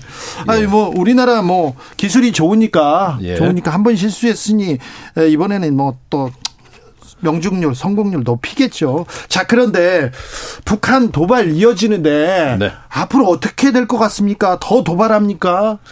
예, 지금 그 동창리에서 그 미사일 발사대가 아, 굉장히 주변 공사가 활성화됐고 특히 제일 그 인상적인 장면이 아, 미사일 조립동이 이동식 건물에 있습니다. 예. 그러니까 철도 레일 위에서 건물이 움직이는 거예요. 예. 이게 조립동입니다. 예. 근데 한쪽 외벽면이 뜯어져 있고 건물 자체도 40m 이동해 있거든요. 뭐 지금 발사 준비 중인가요? 이것이 발사 준비라기보다는 새롭게 현대화된 미사일 조립 능력을 확장하기 위한 시도로 봅니다. 지금 보여주려고 하는 거 아닙니까 세계에? 야 우리 이 정도야 이렇게? 예 그런데 어, 올해 3월에 그 동창리 미사일 발사장을 현대화하라는 이게 그 위성 발사까지도 겸임하는 현대식 클러스터로 만들어라는 김정은 위원장 지시가 있었어요. 네. 그리고 그게 본격적으로 이행이 되는 거거든요. 이러면 무슨 문제가 생기느냐?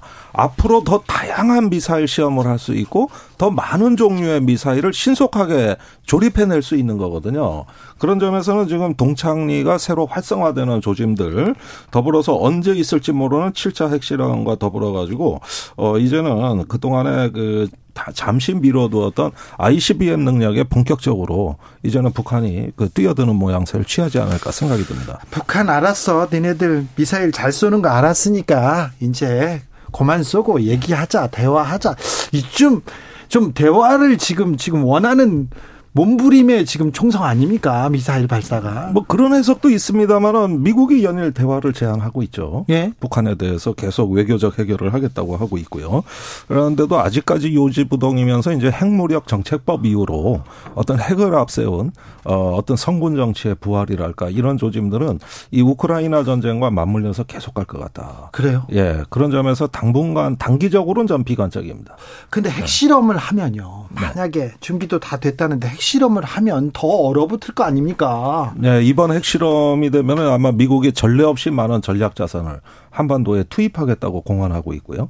또 미국이 이제 가지고 있는 다른 어떤 억지 수단들도 좀 선보이지 않을까 하는 예상도 조심스럽게 나오고 있어요. 이런 점에서는 상당히 한반도에서 어떤 군사적 긴장이 어, 전례 없이 어, 고조될 가능성도 대비해야 될 것 같습니다. 그럼 어떻게 해야 돼요? 미국의 11월 8일 날 중간 선거가 있지 않습니까? 네. 어, 유럽의 우크라이나, 그 다음에 그 동북아시아, 이, 이런 것들이 그 기점으로 해가지고 어떤 그, 그 변화가 올 수도 있는 그렇게 됐습니다. 왜냐하면 예를 들어서 그 유럽 같은 경우, 그러니까 우크라이나 같은 경우에서는 지금으로서는 그 협상의 여지가 전혀 안 보이거든요. 아이고. 전혀. 네. 그런데 어, 변수로 될 수 있는 것이 그 중간 선거에서 그 공화당이 승리할 가능성이 있는데 그렇게 될 경우에는 공화당이 압력을 넣을 가능성이 굉장히 높습니다. 빨리 협상을 해라 이런 쪽으로 네. 알겠습니다. 그런 식으로 이제 동북아시아에도 어떤 변화가 있습니다. 매우 어렵습니다. 매우 어려운 환경에 대해서는 곧 풀어보겠습니다. 김종대, 임상훈 두 분 감사합니다. 감사합니다. 그렇습니다. 어려운 건 도울 선생한테 물어보겠습니다.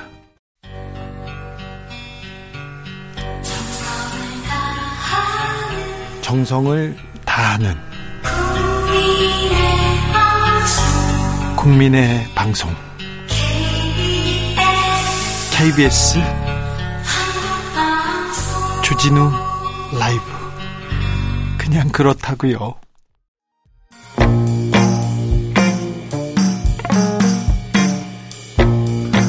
사람들은 왜 점을 칠까요? 왜 교회에 갈까요? 무엇이 우리를 이렇게 불안케 할까요?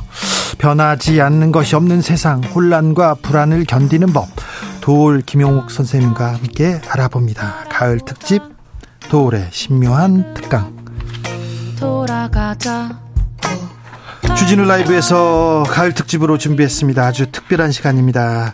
자, 도울 선생님의 신묘한 특강 3부작 그 세 번째 시간입니다. 도울 선생님, 안녕하세요. 네, 아유, 오늘은 정말 그 마지막 시간이라서 네. 제가 평소 그 주진우 기자님이 저가 무슨 이런 원고지에 네. 쓴거 아무거나 하나 좀 선물로 주셨으면 좋겠다고. 네. 선생님 집에 가지 않습니까? 그러면 원고지에 이렇게 볼펜으로 펜으로 이렇게 눌러 꼭꼭 눌렀었는데 그게 너무 하 이게 좀 그 갖고 싶어 가지고요. 선생님 저거 하나 주십시오. 안 그러면 훔쳐갑니다. 제가 얘기했더니. 오늘은 마지막 시간이고 해서 네. 그 시를 하나 써서 그 이 시요. 시를 네. 아, 하나 써서 네. 가지고 왔어요. 네. 아, 드리려고 이 원고지에다 그냥 막 쓴 건데. 아, 그래요? 네. 네. 오늘 새벽 동창을 여니 푸르다 못해 피처럼 진해진 하늘에 금음달이 밝았다. 석굴암 부처의 아미 눈썹이죠. 아미와도 같다. 마호메트가 계시받고 쳐다본 바로 그 달. 주역을 쓴 문왕과 주공이 쳐다본 바로 그 달. 나도 이 새벽을 끝없이 기다리며 숨을 골랐나 보다. 서안에 좌정하니 수천만 민중이 읍소하고 환호하는 소리가 들린다. 주진우 라이브 만세 나와 함께 원효의 무예 춤을 추자꾸나. 아유, 감사합니다. 네. 감사합니다. 아유, 네. 감사합니다. 제가 갑으로 잘, 잘 이렇게 보관하겠습니다. 네. 뒤에 5만 원은 없네요. 어디? 5만 원 주신다고 했는데. 자, 선생님 본격적으로 시작해 보겠습니다. 자, 오늘은 마지막 시간인 만큼 아, 세상 여러 문제들 이렇게 두루두루 여쭤보겠습니다. 어려운 문제는 네, 도울 선생께 물어보겠습니다. 선생님, 우리나라뿐만 아니라요, 전 세계가, 아, 조금 격변기 같습니다. 이탈리아에서는 무솔리니 후계자라는 사람이 총리가 됐고요. 중국에서는 시진핑이 4년, 3년임, 그러니까 1인 지배 체제, 독재로 가는 거 아니냐, 이런 흐름들이 있습니다. 선생님께서는 이, 이 흐름들 어떻게 보고 계십니까? 저는 이 당대회를 어 쳐다보는 가장 핵심적인 그 관점이 이제 공청단 공청단이라는 게 1922년에 결성된 이제 중국 공산주의 청년당이라는 건데 네. 그 계열의 에, 사람들이 그러니까 우리나라에도 어, 온 적도 있고 아주 정치계 사람들하고도 그 가까운 어, 후추나라는 사람이라든가 네. 그리고 리커창도 그 공천단 출신이고 이런 사람들이 어떻게 되나 봤더니 요번에 하여튼 싸그리 다 잘렸어요. 그러니까는 상무 어, 이 중앙위원이 24명이고 거 상무위원이 7명인데 그 전체가 완전히 이제 그 이 시자주인 하나의 그 이 만세 부르는 시진핑 만세 부르는 사람으로 돼 있기 때문에 과거에는 이 상무위원 제도라는 게 일종의 집단 지도 체제인데 지금은 네. 집단 체 지도 체제가 없어진 거죠. 그리고 당이 존속하는 이유를 항상 웨이란 란맨후 인민을 위해서 복무한다라는 게 공산당의 스로건이었는데 네. 지금은 모든 게 뭐냐면 왜 시주 시후란 말이에요. 그러니까 시주석을 위해서 우리가 헌신하고 희생해야 된다. 이런 식으로 되니까 지금 사실은 모택동 때보다도 더 지독한 일색으로 가고 있습니다. 모택동 때도 등소평이라든가 유속이라든가 주울레라든가 주덕이라든가 이런 사람들이 다 살아 있었거든요. 네. 그러니까는 지금 음 중국은 상당히 위험한 코스로 가고 있고 그 시진핑에 대한 우리가 기대했던 과거 어 이 격대 지정 같은 것을 잘 살려가면서 이 리더십 체인지가 이루어지면 에, 서구의 데모크라시라고 하는 거를 뛰어넘는 중국적인 어떠한 정치 체제가 에, 이렇게 진화될 게 아니냐라는 기대도 했었는데 그런 기대가 이제 싸그리 없어지고 중국이 삼류 국가로 전락하는 게 되는 거죠. 그렇게 되면은 경제도 하락하고 모든 이 외교도 하락하게 되고 그렇게 되면은 그 상당히 위험합니다 지금. 네. 중국에서 그래도 개혁을 외치던 공청단이 지금 거의 와해되고 있는 그런 분위기네요. 전 네. 세계적으로 그렇습니다. 이렇게 어, 상식 그리고 또뭐 상식이라고 해야 되나요? 화합, 이렇게 평화, 이렇게 얘기하는 사람들은 점점 입지가 좀 줄어드는 것 같습니다. 우리나라로 조금 올까 봐 와볼까요? 음, 정치가 음. 지금은 어, 보이지 정치가 보이지 않고 검찰의 사정 바람만 보인다 이렇게 얘기합니다. 정치는 음. 실종되고 여야야 그냥 강대 강으로 서로를 비난하기만 합니다. 어찌 봐야 됩니까, 선생님? 그러니까는 이게 에, 지금 강대 강으로 맞서는 게 아니라 네. 이 정치 권력을 잡은 세력들이 강만 내세우니까 네. 강 강으로만 가니까 거기에 대항하는 길이 없으니까. 예. 아 그러니까는 결국 강강으로 맞서는 것처럼 보이지만 네. 사 그리고 어, 이 지금 윤석열 대통령에 대해서도 뭐 정치 보복이니 근데 이 보복이라는 말은 쓸 수가 없어요. 왜냐하면 윤석열이라는 사람은 어 뭐 당한 게 없잖아요. 보복이라는 건 뭘 당하고 탄압을 받았기 그렇죠. 때문에 네. 거기에 대한 보복인데 이거는 그렇죠. 정치 보복이라는 거는 택도 없어요. 이게 예를 들면 어, 이재명도 사실 이재명이 져줬기 때문에 자기가 당, 당선된 거 아니야. 그러니까 이재명이 상당히 고마운 사람이란 말이야. 그러네요. 어, 고마운 사람이죠. 네. 예. 그러니까 그런데 정치 보복이 아니라 이 사람은 오로지 정적 제거란 말이야. 아. 아 상대방뿐만 아니라 뭐 이준석이도 정적이니까 제거하고 예. 모든 거 그러니까 오로지 정적 제거에만 올인하고 있고 일체 경제 위기 지금 안보 이게 조금 아까도 그 안보 얘기가 여기 네. 나왔지만은 얼마나 우리나라가 지금 위험한 음, 현실에 처해 있는데 진짜 뭐 과거 어느 때보다도 전쟁 위험이라든가 이 안보 뭐 모든 게 경제도 그렇고 네. 지금 이런 문제가 보통 심각한 게 아닌데 몇 달간의 외교 행적을 보면은 너무 무능하고 무책임하고 실력이 없기 때문에 지금 우리나라 국민이 해방 이후 지금 여태까지 우리나라 국민이 이렇게 근원적인 문제를 가지고 걱정하고 대통령이 정말 저분이 도대체 어떻게 이 나라를 기질해 갈 것인가. 네. 그렇기 때문에 지금 이 우한이라고 하는 게, 아, 우리 걱정이라는 말을 제가 썼는데, 네. 이 걱정이라는 말은 영어로 번역이 안 됩니다. 그게 앵자이어티니 무슨 뭐 앙스트니 이런, 이런, 이런 거하고 다른 거예요. 이 걱정이라는 거는 이 주역이 어떻게 해서 나왔냐? 네. 그 유명한 말이 있거든.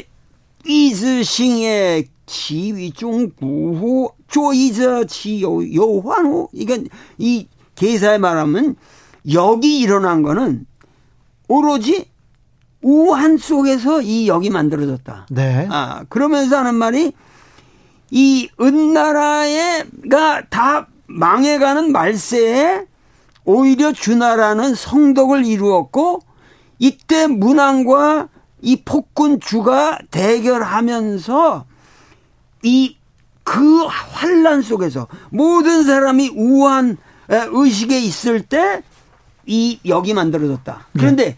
이 그러기 때문에 이 주역의 언어는 매우 왜 위태롭다 그랬어요. 네. 굉장히 위태로운데 그 위태로움을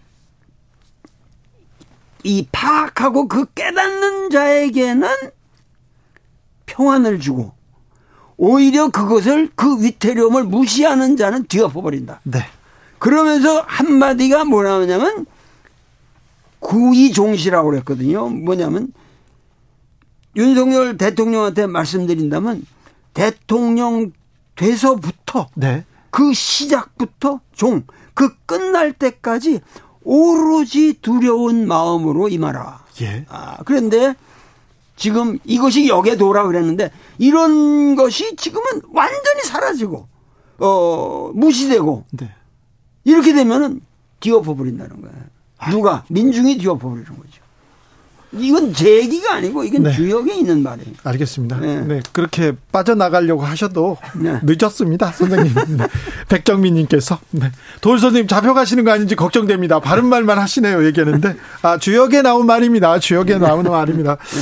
선생님, 어, 윤석열 대통령이 어, 어제 그제 국회에서 시정연설을 했어요. 그런데 음. 야당은 참석, 참석하지 않았고요. 반쪽짜리 이렇게 연설이었다 얘기가 있고요.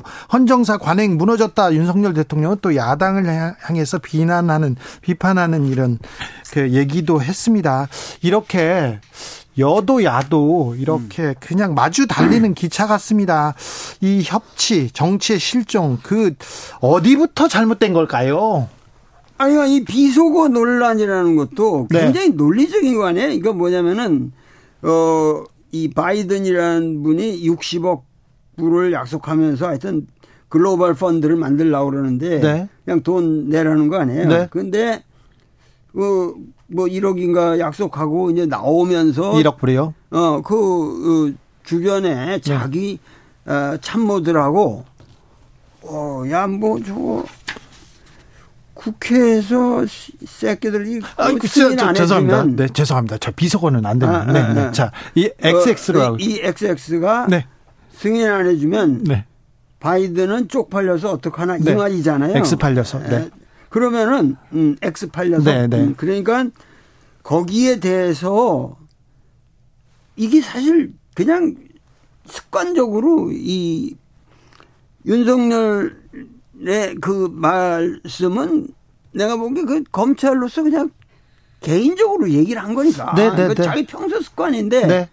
여기에 대해서 이제 뭐 얘기가 되니까는 그거를 갖다가 의회 미국 의회 사람들이 아니라 한국 국회를 네. 국회 사람들이 했다. 예. 그러니까 논리적으로 미국 의회를 얘기했다가 한국 의회로 키워버리니까. 네. 그 논리적으로 그 한국 의원들을 다 XX로 만들어버리는 거 아니에요. 그렇죠. 그러니까 여기에 대해서 당연히. 네. 그 사과를 하고. 네. 이건 내 그냥 말버릇인데. 네, 이, 네. 이, 이런 거를 뭐.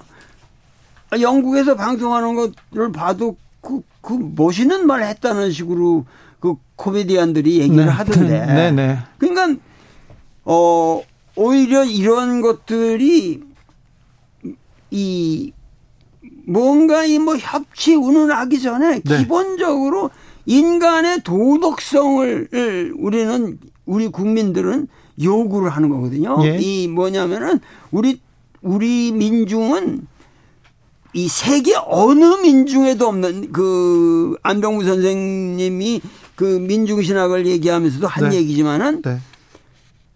이게 도덕적인 민중이에요. 우리 도, 이, 이 민중이라는 건 보통 그냥 에, 이 그라스루트라는 의미가 아니라 네. 우리 민중은 이 하나님하고 같이 살지도 않았고 중세기도 없었고 그러기 때문에 자기의 삶을 자기가 판단해서 운영해가는 내면적 도덕성이 있는 민족이란 말이에요. 그러니까 네. 이 민족에게는 그냥 잘못된 건 잘못됐다. 네. 솔직히 얘기하고 그리고 화, 화해하고 그러니까 이 정적 제거에 힘을 쓸 게 아니라 과연 대통령으로 내가 이 민족을 위해서 무엇을 할 것인가 그런 거를 고민을 에, 해야 된 판에 네.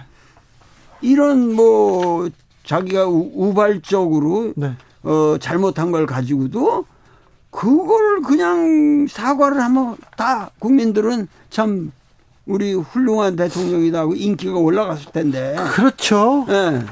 그런데요. 네. 사과를 하거나 아이고 좀 유감스럽다. 조금 그런 얘기만 하더라도 국민들이 좀 끄덕끄덕하고 넘어갈 것 같은데 잘못을 인정할 생각이 없는 것 같습니다. 뭐 잘못을 인정할 생각이 없는 것 같습니다. 이거는 어떻게 해야 됩니까? 이래서 또 안 풀린다. 이런 지적도 있어요. 생- 그 근본적으로 그 그러, 그렇지 않다. 예. 나 그거 잘못 안 했어. 나 사과할 일 안 했어. 이렇게 생각하는 것 같습니다. 하여튼 그거는 그 사람의 그 인품이라든가 인격의 그 문제점을 음, 말씀하시는데 그거를 갖다가 내가 지금 여기서 도덕적 감화를 줄 수는 없으니까 그 그걸 내가 뭐 이- 해답할 알, 알겠습니다. 상황은 네. 아니죠. 알겠습니다. 네. 오 5323님께서, 아, 네. 그 말이 더 웃깁니다. 날카로운 통찰력, 그리고 웃음 짓게 하는 해악으로 풀어가시는 강의 다 대단하십니다. 그럼요, 대단합니다. 자. 선생님, 음, 출범 5개월이 지났습니다. 윤석열 정부가. 그런데, 아, 민심이 조금 그, 우호적이지 않은 것 같아요. 민심이 왜 대통령한테 이렇게 토라졌을까요? 돌아앉은 이유가 뭐라고 보십니까? 아, 이게 도대체가 5개월이 지났는데 지금 어, 이 피로감을 호소하는 목소리들 네. 그런 거를 들으면서 이거 제가 최근에도 그 전라도를 다녀왔는데요. 네. 하여튼 이 모든 사람들이 이렇게 에, 피눈물 나는 걱정을 에, 저한테 하더란 말이에요. 그래서 저는 그 역에 주역에 술의 준꾀라는 음, 괴가 있는데 네. 이게 세 번째 괴거든요. 술, 술이요? 아, 술의 술의 준 준꾀 준꾀 네. 준꾀가 이렇게 저 아주 새싹이 어려운 그 이렇게 흙덩어리를 제치고 나오는 모습인데 네. 굉장히 갓난 이 이 이, 그, 이 어려움을 나타내는 그런 괴인데 네. 거기 마지막에 에, 승마반여 읍혈 연여라는 말이 있어요. 네. 그거 뭐냐면은 정말 이 말을 타고 이렇게 어슬렁어슬렁 가면서 되돌아보고 되돌아보고 봐도 이 피눈물이 이 뺨에 계속 흐른다. 예. 이런 그 표현이 있는데 결국 우리 민중, 우리 국민들이 지금 읍혈연여라고 하는 이 말에 해당되는 그 심정에 전부 지금 빠져 있다. 아, 그래서 저는 어, 이러한 에, 상황에서 지금 이 윤석열 정부가 예. 이러한 국민의 소리를 근원적으로 이 정말 국민들이 겉으로는 이렇게 하지만 이건 예, 보수다 진보다 이런 걸 떠나서 이 나라가 지금 잘못되어 가고 있다는 것에 대한 그리고 우리의 미래를 개척하는 근원적인 문제에 대한 이 비전이 보이지 않는다. 네. 아, 그러니까는 그야말로 읍혈 연혈을 하고 있는 이 피눈물을 흘리고 있는 이 시대에 저는 그 T.S. 엘리어트의 그 4월은 잔인한 달 황무지라는 네. 시, 가 생각이 나요. 네. 아, 이거는 어 4월은 잔인한 달 가장 잔인한 달 죽은 땅에서 라이락을 키워내고 기업과 욕정을 뒤섞으며 봄비로 잠든 뿌리를 뒤흔든다 이러면서 네. 가는 그 유명한 시를 생각하면서 결국 지금 우리 민족이 이런 그 아주 처참하고 굉장히 나는 이게 지금 심각한 수준에 와 있다고 생각하는데 그래서 어 정말 4월은 가장 잔인한 달이라고 그랬는데 결국 내년 4월까지 과연 어떤 일이 이, 이 어려운 이 겨울을 우리가 어떻게 지낼 것인지 모든 사람이 걱정하고 있는 것 같습니다. 네, 걱정합니다. 네. 경제 위기, 안보 위기, 아, 우리는 어떻게 되는 건지 걱정합니다. 지금 잘 가고 있는지, 아, 이런 고민은 없었던 것 같은데, 진짜 나라는 지금 잘 가고 있는지 그런 걱정까지 계속됩니다. 그런데 기회가 있을 때마다 윤석열 네. 대통령 자유와 법치주의를 이렇게 외칩니다. 아, 근데 말이 안 되는 말이 안, 말이 안 되는 거죠. 어, 왜냐면은 말은 이분의 자유라는 거는 네. 자유에 대한 철학적 논의라든가 자유라는 게 무엇인지에 대한 성찰이 전혀 없이 네. 이분의 자유는 딱 정확하게 뭐냐면 규제 풀기예요. 아 그래요? 예. 그 국민의 자유라는 거를 이 사람은 얘기한 적이 없어요. 그... 왜냐면 규제 풀기고 그것은 뭐냐면은 장사꾼들이 마음껏 돈 벌어라 하는 자유거든요. 어. 그러면서 모든 국민들의 삶에 아주 공적인 사업들, 뭐 전기, 뭐 수도, 네. 어, 의료, 뭐 하다못해 이런 거 앞으로 공항, 뭐, 뭐 모든 걸 다 지금 민영화 하려는 자유거든요. 이분이 말하는 자유라는 거는. 네. 그러니까는 지금 앞으로 정치를 잘한다 못한다를 떠나서 국가가 근원적으로 지금 거덜나게 생겼다는 거예요. 아직 민영화가 되고 있지는 않습니다. 아, 아, 안, 안, 안 되고 있지만 네. 이 전체적 비전이 네. 신자유주의뿐만 네. 아니라 그 뭐예요 그 아, 그러니까 요번에 그 저 트러스가 물러나게 된 것도 네. 그분이 세처를 존중해가지고 어, 존경해가지고 네. 세처리즘적인 세처리즘, 네. 세처리즘적인 방식으로 네.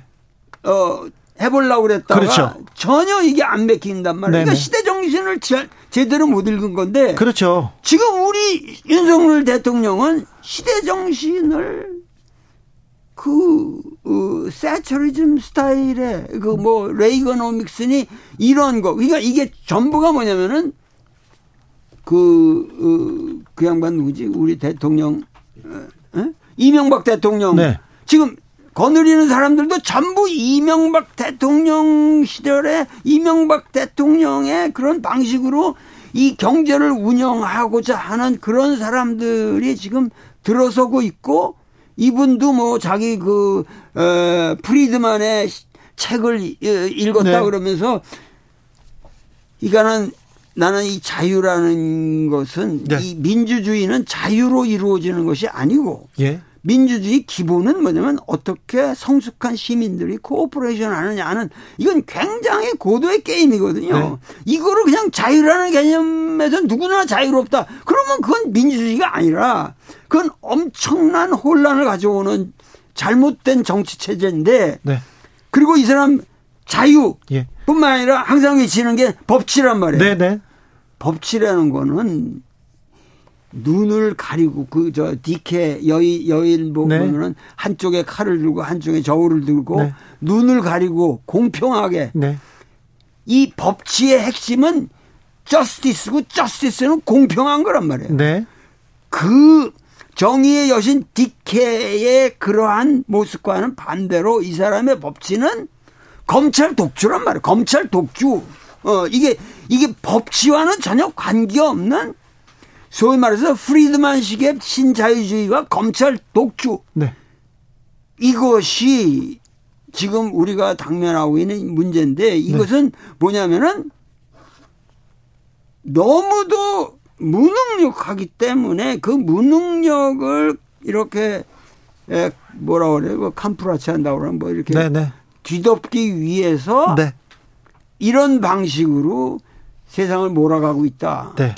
알겠습니다. 네. 그, 저, 지금 자유와 법치, 아, 윤석열 대통령의 자유와 법치를 이렇게 해석해 주셨는데 이게 주역에 나오진 않죠?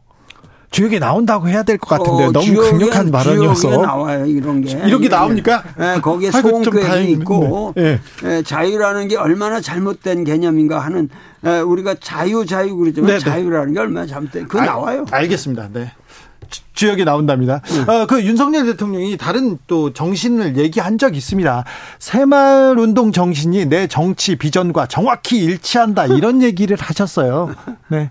어, 네. 지금은 그러니까. 새마을 운동을 할 때는 아니죠. 지금 전 세계를 지금 중국도 그렇고 지금 많은 사람들이 야 예. 중국도 무솔리니가 뭐 무솔리니 뭐가 어디 하고 뭐 이, 이태리도 어디 이, 뭐, 뭐 브라질이고 뭐 세상이 다 이렇게 망가지고 있는데 네. 우리도 뭐 망가져도 뭐 어, 어떠냐 이런 식으로 잘못 어, 생각하시는 고루한 분들 계시는데 네. 사실은 우리는 그동안 너무 모범적으로 잘해왔어요. 네. 그래서 모든 사람들이 지금 한국에 오고 싶어 하고 내가 대사급 사람들하고 얘기를 해봐도 전부 한국에 와서 대사로 네. 오는 거를 그렇게 선호한다는 거예요. 예, 예. 그만큼 그 일, 그 일, 일, 일상적인 삶의 생활에 있어서 한국이라는 게 그렇게 칭찬을 받고 다들 선, 선모의 대상이 되는데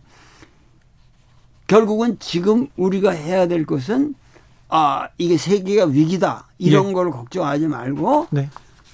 전 세계를 우리가 리드할 수 있는 정치를 해야 되고. 그러면 어, 이 지금 남북 문제도 우리가 이렇게 엄청난 대치와 이런 비극적인 핵실험이 오가는 상황에서도 우리 민족은 이런 것을 슬기롭게 극복해 나간다고 하는 예. 그 모범을 보이고 그것이 우리가 지금 해야 할 정치의 아주 어, 정답 아니에요. 정치인이라면 지도자라면 거기에 대한 비전을 줘야죠. 그렇죠. 예, 네. 그걸 해야죠. 그런데요, 음, 국민의 목소리를 몰라도요 조금 보수적인 사람들 목소리를 많이 듣는 것 같습니다. 음. 어, 윤 대통령 어 10월 25일 날 음. 박정희 전 대통령 묘소 이렇게 참배했고요. 그다음에 음, 음 정진석 비대위원장은 노태우 전 대통령 추도식에도 갔고요. 그리고 보수적인 얘기를 계속 얘기합니다. 그리고 어, 종북 얘기도 하고 이렇게 보수 지지층 보수에만 이렇게 호소하는 것 같아 보입니다. 그러니까는 이게 저 소위 말해서 그 아예 이 뭐, 뭐냐 그그 이, 이 지지율 이, 이런 조사가 아예 없으면 난 좋을 것 같은데 그게 네. 있으니까 그 20 몇 프로밖에 안 되니까 불안하단 말이에요 지금 어 내가 아까 잔인한 4월 네. 얘기도 했지만 네. 어 이런 모든 음, 상황이 지금 이렇게 이렇게 휘몰아 가니까 야, 이거 큰일 났다. 이러면 그냥 강성으로 이 우파적인 냄새를 그냥 피게 되면은 한 30%라도 검찰 세력하고 검찰의 이, 이, 이, 이 이런 거하고 해서 이 30%만이라도 꽉 잡을 수 있지 않냐. 그러면은 촛불 혁명 같은 그런 비극은 우리가 냉길 수 있다. 요게 지금 계산이거든요. 그래요? 근데 민중의 노도와 같은 물결은 그런 30% 이런 게 지금 문제가 아닙니다. 그러니까 문제는 근원적으로 어 이것을 갖다가 어떻게 우리가 이 검찰 왕국이라는 소리를 들어가면서 이걸 이거 보수적인 냄새를 피워서 보수 지지층을 결집시킨다. 이거는 말이 안 되는 거예요. 그리고 제가 여기서 눈물로 호소합니다. 태극기 부대를 하시는 분들도 우리가 진보 보수가 없잖아요. 이게 뭐냐면 민생의 문제고 이게 지금 안보의 문제, 이 경제 문제라든가 이런 우리가 살아가는 일상생활의 모든 문제라는 것은 여러분들의 문제예요. 여러분들이 보수라고 그래서 어 뭐 나는 이 무조건 어, 자유주의식으로 뭐 하고 어, 검찰이 좀 강하게 해야 된다. 이런 방식으로 지금 해결이 되질 않아요. 이, 이 영화 같은 걸 만들어도 헌트니 뭐 공조투니 육상원이 이런 걸 봐도 전부 남북한이 거기서 젊은 애들이 지금 만드는 영화를 보면 완전히 하나가 돼서 그냥 화 웃고 코믹하게 하고 이 저 38선을 마, 휴전선을 마음대로 왔다 갔다 하면서 이렇게 하고 있는데 네. 어찌하여 지금 이 국민들의 의식은 이렇게 나가 있는데 네. 어? 이렇게 남북의 분단 상황에서 정말 이 미사일이 오갈 그런 상황에서도 이렇게 코믹하게 645에서도 헤어지면서 마지막 말이 우리 언제 다시 만나냐니 통일이 되면 만나지 통일이 되냐 별거냐 그냥 만날 때 만날 수 있으면 통일이지 그 한마디지만 그 아, 이게 젊은 감독들이 네. 지금 우리가 가야 할 길을 이렇게 갈망을 하면서 예술로 표현하고 있는데 정치인들은 하나도 그런 거 안 보나 봐. 네. 요새. 네, 선생님 영화 좋아하시니까 영화 육사도 보시고 아유 그런 그런 것까지 보셨어요? 윤미나님께서 매일 정치인들 다투는 얘기만 듣다가 선생님 나오는 날 재미있게 듣고 있습니다. 다음 주에도 그 다음 주에도 매주 나와주시면 안 되나요? 안 됩니다. 안 돼. 큰일 납니다. 큰일 납니다. 아니 또 바쁘신 분이셔가지고요 어렵게 모셨습니다. 어렵게. 네. 윤 대통령 지지율 얘기를 하셔가지고 저희는 공정과 신뢰, 법치 이런 거 중시하는 주진우 라이브이기 때문에 국정운영 지지율 27% 대통령의 지지율을 그렇습니다. 한국갤럽이 18일에서 20일 자체 조사했습니다. 중앙선거 여론조사 심의위원회 홈페이지 보시면 자세히 알 수 있습니다. 네. 그래도 젊은이들이 음. 젊은이들한테 희망이 있어요. 희망이 있어요. 네. 희망이 있어요. 네. 그리고 문화 하는 사람들 보면 희망이 있고요. 아, 그렇죠. 아니, 그런데 연애를 안 하고 결혼을 안 하려고 한다니까요. 애를 음. 낳지 않으려고 해요. 우리의 미래가 지금 불안한 겁니다. 근데 미래의 불안을 핑계로 해서 네. 연애를 안 한다. 네. 제가 지난 시간에도 그 얘기하셨죠. 질병이라고 얘기했지만은 네. 도무지 그 그 인생이라고 하는 거는 던짐이다. 이게 이게 실존주의 핵심이거든. 네. 무로 무 앞이 어떻게 될지 몰라. 그러나 그 무로 자기를 던지 던지는 거. 엔트 무르 이게 그냥 던지는 그것이 청춘의 힘인데 네. 어찌하여 당신은 당신이 알 수도 없는 미래를 그렇게 계산해서 에, 인생을 설계하십니까? 정말 딱합니다. 그, 그, 어, 병 걸리신 분들 저한테 오세요. 제가 좀 고쳐드릴 수 있습니다. 네. 아, 역시 연애 지상주의자. 지금 도울 선생님 이 나이에도 지금 연애를 위해서 막 몸을 던지려고 하시는데 너무 던지지는 마시고요. 알겠습니다. 던져야 됩니까, 인생은? 네, 던져야 돼. 그렇습니까? 자기를 걸어야 됩니까? 어, 혁명도 던지는 거고, 네. 어, 데모도 던지는 거고, 네. 네? 이게 자기를 던지는 거. 네. 예수도 십자가를 향해서 자기를 던졌잖아요. 예. 그래서 예수가 된 거예요. 자, 그러면 마지막으로 네, 네. 윤석열 대통령은 이 네. 혼란한 시대를 해결하기 위해서 어떻게 던져야 됩니까? 뭘 던져야 됩니까? 아, 그거는 결국은 이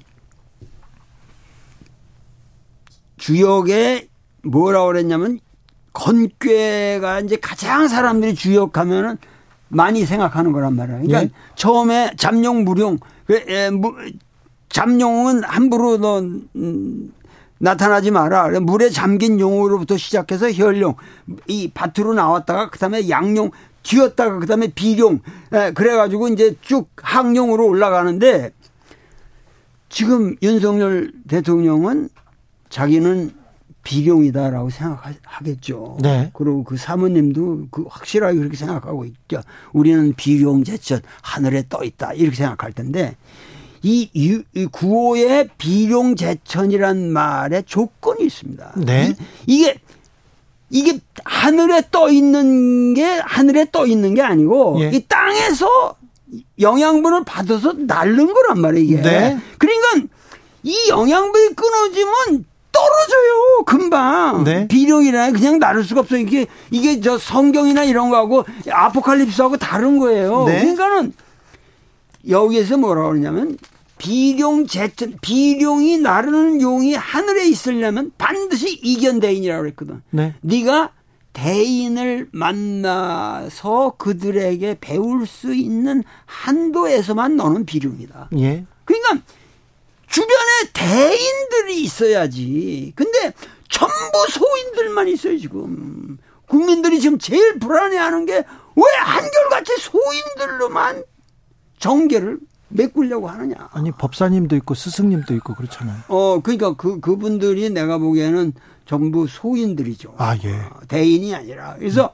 이견 대인이라는 게 뭐냐면 대인이라는 게 반드시 뭐 위대한 어, 누가 아니라 정말 이 대인이라는 게 이 민중이 대인이다 이거야 나는. 아 네. 그러니까 그들의 목소리를 들을 수 있는 한에 있어서만 너는 비룡이다. 네. 그러니까 비룡이 그 소리를 못 들으면 낭룡이 되는 거야.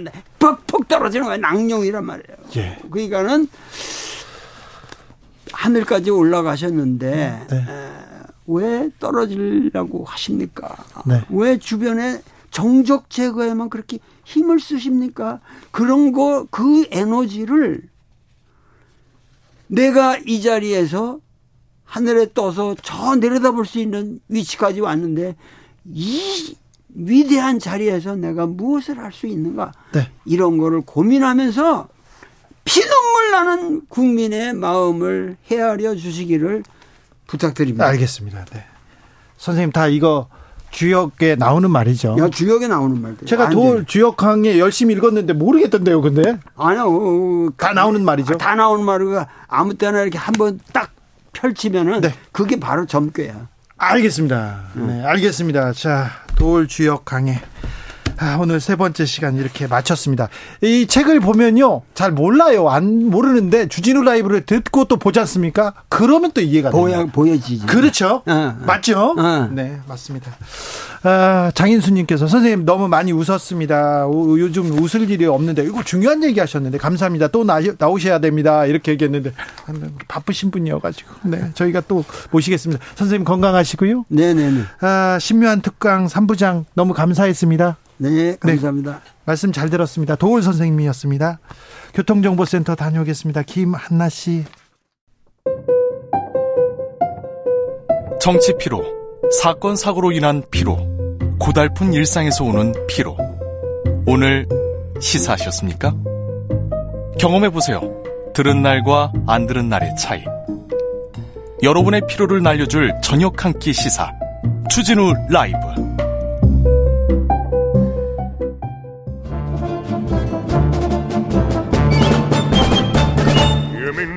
여기도 뉴스 저기도 뉴스 빡빡한 시사 뉴스 속에서 가슴이 답답할 때 뇌 휴식을 드리는 시간입니다.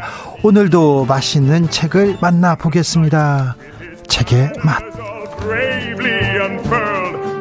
김갑수 평론가 어서 오세요. 안녕하세요. 정선태 교수님 어서 오세요. 네, 안녕하세요. 잘 지내시죠? 네. 네. 가을 어떻게 보내십니까? 하늘 보면서 보냅니다. 그래요. 하늘이 너무 이쁘죠. 네, 너무 좋아요. 기가 막히게 예쁩니다. 네. 저보러 말하러 오지 마세요. 저는 솔직하게 얘기하잖아요. 네.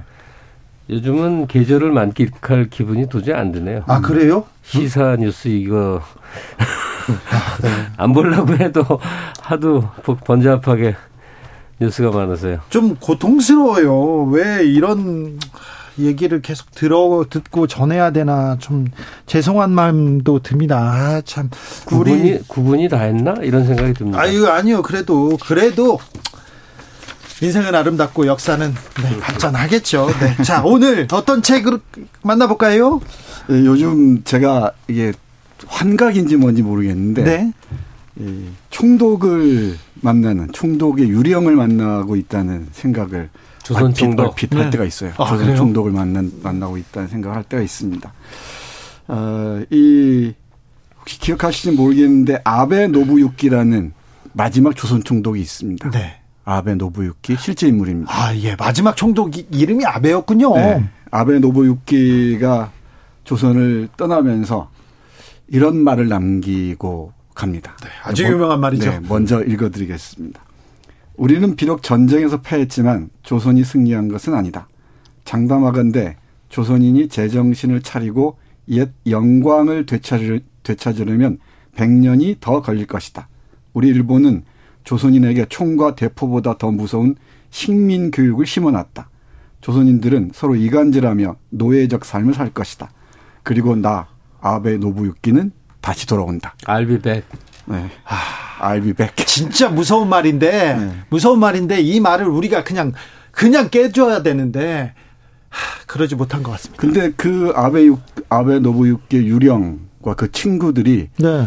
돌아와서 지금 곳곳에 자신의 목소리를 내고 있는 것 같습니다. 아, 일본 사람들은 떠났는데 더 일본적인 사람들이 거기 사람들이 막 권력을 쥐고 막 흔들었잖아요. 이, 이 지하에서 이 아베 노부유키와 그 친구들 얼마나 흐뭇해 하겠습니까? 아니, 책 얘기를 먼저 좀 합시다. 오늘 책 제목을 하고. 네, 그래서 오늘 책을 네. 어, 고른 골랐습니다. 총독의 소리입니다. 네.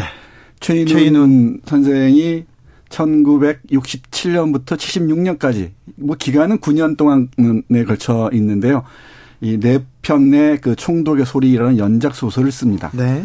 어, 그 계기가 된 게 1965년 6월 22일 한일 기본 조약이었어요. 그래서 위기감을 느끼고 아 이거 안 되겠다. 네. 해서 어, 쓴게 총독의 소리의 시작이었습니다. 그리고 그러니까 이 글이 쓰여진 시점이 1967년이라는 거는 일제 식민 강점에서 해방된 지 20년 남짓한 시점이란 얘기예요. 네. 그리고 이제 일본하고 국교 정상화가 이루어진 때고 네. 그러니까 재식민화에 대한 두려움이 굉장히 실제로 있었던 시절입니다. 아 그래요? 예. 네. 그때는요? 그때 한국의 발전 상황을 보면 네. 60년대란 말이에요. 네. 그러니까 언제라도 다시 전쟁이 일어나고 예, 정부 수립은 했으나 붕괴될 수도 있고 전쟁 나갈 수도 있고 북한에 맥힐 수도 있고 또 다른 선택지가 일본이 다시 한반도를 식민지화할 수도 있고 여기에 대한 이제 작가의 고민이 깊게 배어 있고요. 네.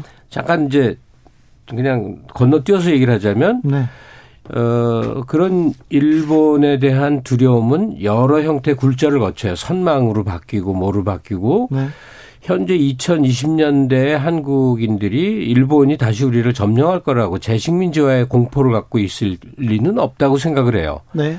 왜냐하면 일본 자체의 국력 쇠퇴, 그다음에 우리 스스로의 성장 이것 때문에 근데 그럼에도 불구하고 계속 경계해야 될 그런 중요한 몇 가지가 있는데 너무나 놀랍게 1967년부터 70년대 초까지 쓴 최인우 선생의 총독의 소리에 그 핵심이 다 들어있다는 사실이에요. 네. 놀라운, 들어있어. 놀라운 거죠. 놀랍 네. 놀랍기도 하지만 좀 네. 마음이 아프네요. 우울하기도 하고. 네. 이 형식이 좀 파격적이고 좀 난해하다고 알려져 있습니다. 매우 조금 네, 네 총독이 어 이 식민지 제그 구식민지 제국과 네. 전 세계에서 활동하고 있는 뭐 에, 제국의 군인들과 밀정들, 낭인들에게 보내는 방송 담화. 그러니까 지하 방송에 네. 네. 말을 옮긴 그렇죠. 거죠. 소설로. 연설을 네, 네. 연설 형식을 취하고 있고 네. 그 연설을 라디오 방송을 어느 시인이 몰래 듣고 있는다는 설정이에요. 그러니까요. 조선 총독부 지하 소속 유력 해적 방송, 방송입니다. 네. 알제리 전선 자매 단체여서 막 전 세계적으로 연합해가지고 지금 음. 게릴라 단체입니다. 거기서 지하 방송을 하고 있습니다. 네. 총독이 일본으로 건너가질 않은 거예요. 그렇죠. 여기 국내 어딘가 이제 잠복하면서 네. 해방이 됐는데 지금 네. 지하에서 지금 음. 뭐 팟캐스트나 그런 걸 하고 있는 거예요. 그렇죠. 네. 네. 재밌어요. 네. 설정부터. 네, 설정이 재밌습니다. 근데 어렵도 난해하다고 하는데 형식은 파괴적이고요. 네. 근데 제가 보니까 어느 대학의 뭐 고전으로 중학생들이 읽어야 고전으로 정해질 정도로 요즘에 많이 알려져 있는 것 같습니다. 네. 네. 요즘 그 시험 문제 한두 번 나왔던 것 같아요. 아, 그래서 이게 좀 알려진 것 아, 같습니다. 이게 입시에 나왔어요. 네, 네, 네. 어. 대학 입시는 아닌데 그 뭐뭐 뭐 문학 수업에 문학 시험에 나와 가지고 그래서 조금 알려졌어요. 네. 아, 저희는 대학교 때 읽고 굉장히 좀 충격적으로 받아들였는데 네. 아 그런데 아무튼 요즘은 중고생 시험에 나오면은 열심히 읽습니다. 요새 시험에 나오면 다 읽습니다. 네. 그래서 맨 먼저 이 분단이야말로 우리 일본 제국의 최고의 선물이라고 그렇죠. 얘기하고요. 네. 그리고 북한에는 자신의 천황제를 이어받은 김일성 천황이 지배하고 있고, 예. 이 남한에는 방공 보루로서 우리를 지켜주고 있고, 그리고 둘이 이 내전을 벌이는 거죠. 싸우면서 우리에게 축복의 선물을 예, 주고 있으니 얼마나 한반도의 분단이야말로 고마운 상황이냐라고 쭉 얘기를 이 얼마나 이렇게 요, 요즘 말하면 뼈를 때리는 정말 진짜 이게 통찰 아닙니까? 그러면서 이 한반도 반도라 그러죠. 반도야말로 일본 제국의 은혜이며 네. 축복이라고 얘기합니다. 그렇죠. 네, 끊임없이. 남북의 분단을 가장 음. 반기고 가장 원하는 사람들이 일본 아닙니까? 항상 회방 놓고요. 그러니까 어, 분단에 대해서 일본이 이제 계속 주목을 한다. 네. 이게 분단적 상황 때문에 군비로 서로 다투고 등등 하느라고 네. 이 일본으로서는 상당히 반가운 입장이고 언제든 재식민지화의 토대가 여기에 있다. 그렇죠. 분단과 무력 충돌과 네. 군사적 대립 상황. 한국 전쟁으로 일본이 전후 경제를 복구하고 일어선 거 아닙니까? 네, 그건 뭐 유명한 거죠. 네. 그러니까 일본이 하는 역할이 몇 가지가 있는데 그 중에서도 이제 우리나라의 극우를 하시는 분들이 네. 예, 좀꽤 있잖아요. 네. 특히나 이제 유명한 그 무슨 사이트라고 있죠, 무슨 배. 네. 거기에 가끔씩 제가 직접 가본 건 아니고 누가 옮겨옵니다. 일반 네. 사이트로. 그러면 놀라운 막 통계나 굉장히 정교한 글들이 많이 올라오고. 맞아요. 또 그런 분들이 이런 우리 이 종편이나 일반 방송에서 막 얘기를 해요. 그걸 보고 도 아니, 그래서 처음에 이게 제가 안 경로를 짧게 얘기를 하면 그 중에 한 사람이 개인적으로 친해진 거예요. 아주 그 지금 활동 많이 하시는 분인데. 근데 이분이 굉장히 그 공부를 안 하는 분이거든요. 매일 저녁 술을 마시는 분인데 굉장히 논리적인 어떤 얘기를 해서 처음에 뭔가 했더니 이게 전부 일본에서 가져다가 번역만 해서 이분이 일본 유학을 했거든요. 네. 그러니까 한국에서 우익의 논리라고 하는 것들 조선이 왜 형편없었는가 조선에서 위대하다고 여기는 인물들이 알고 보면 엉터리라든가 네. 조선의 역사 자체가 애초부터 나라 성립이 안 돼서 처음에는 중국 땅이었다가 나, 나중에 일본 지배받다가 이제 식민지 된 게 제대로 된 거라든지 이런 우리가 도저히 수용할 수 없는 관점이 어, 일본 어디선가 생산이 돼서 우리나라의 극우 여러 사이트를 통해서 전파가 되면 그걸 열심히 전하는 사람들이 있어요. 일본은 조선과 전쟁을 한 적이 없다 이런 얘기도 나왔었죠. 그거는 저 두 가지가 있는데요. 그 저도 인생 살다 보니까 정말 그 부유한 사람을 안 적이 있는데 그 사적인 관계를 욕할 수는 없지만 누구랑 말도 못 하겠지만 일제 때저그 뭐죠 귀족을 지냈고 이후에 뭐 대한체육회장도 아주 유명한 사람들인데 너무 자랑스러워하는 거 있죠. 뭐를요?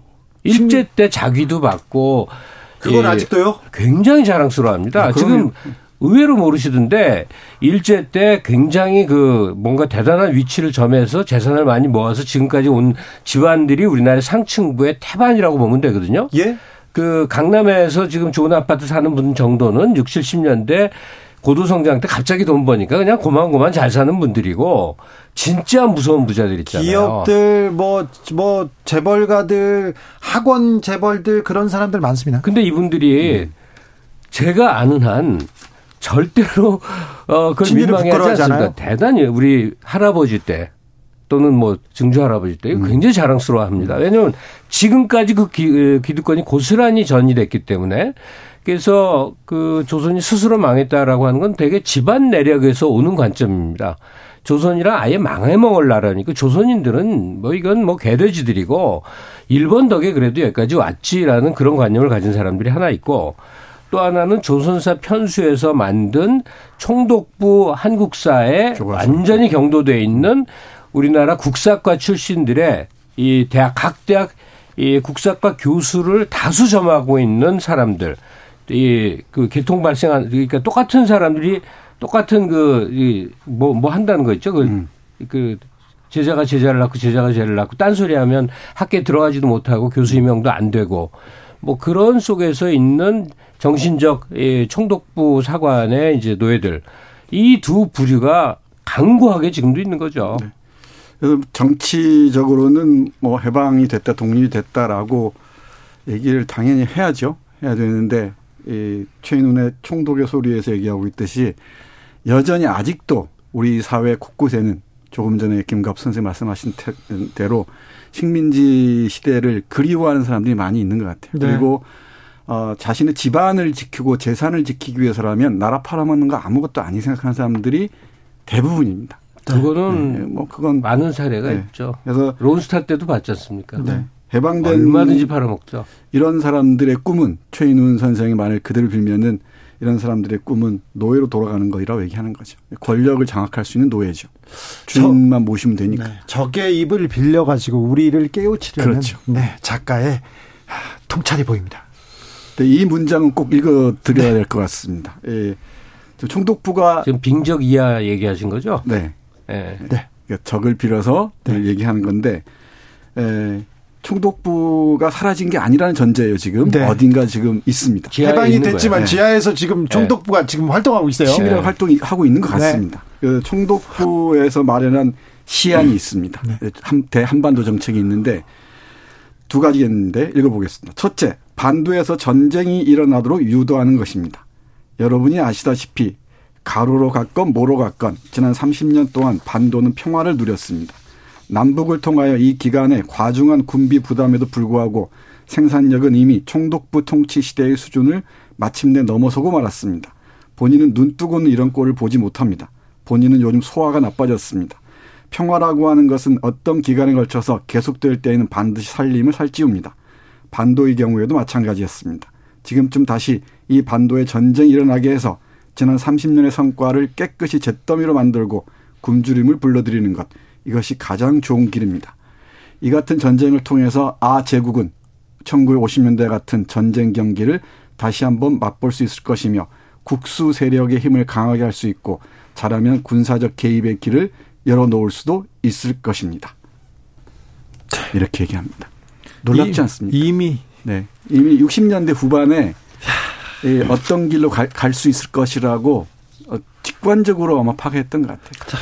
묘한 함수 관계가 있는데 어쨌든 북한과 군사적 대립이나 아주 그 강경한 대립 구도를 가는 정치인이나 정치 세력들은 항상 일본과 밀착하려고 하고 네. 그 반대는 또 반대고 평화 관리 체제로 들어가면 어, 오히려 일본과 민족 갈등이 벌어지고 이거는 참 선명하게 그려져온 지난 몇십 년 동안의 우리 경험이에요. 그러니까 지금 친일파가 어딨어 이런 소리를 하는데 그건 정말 정말 어이없는 소리죠.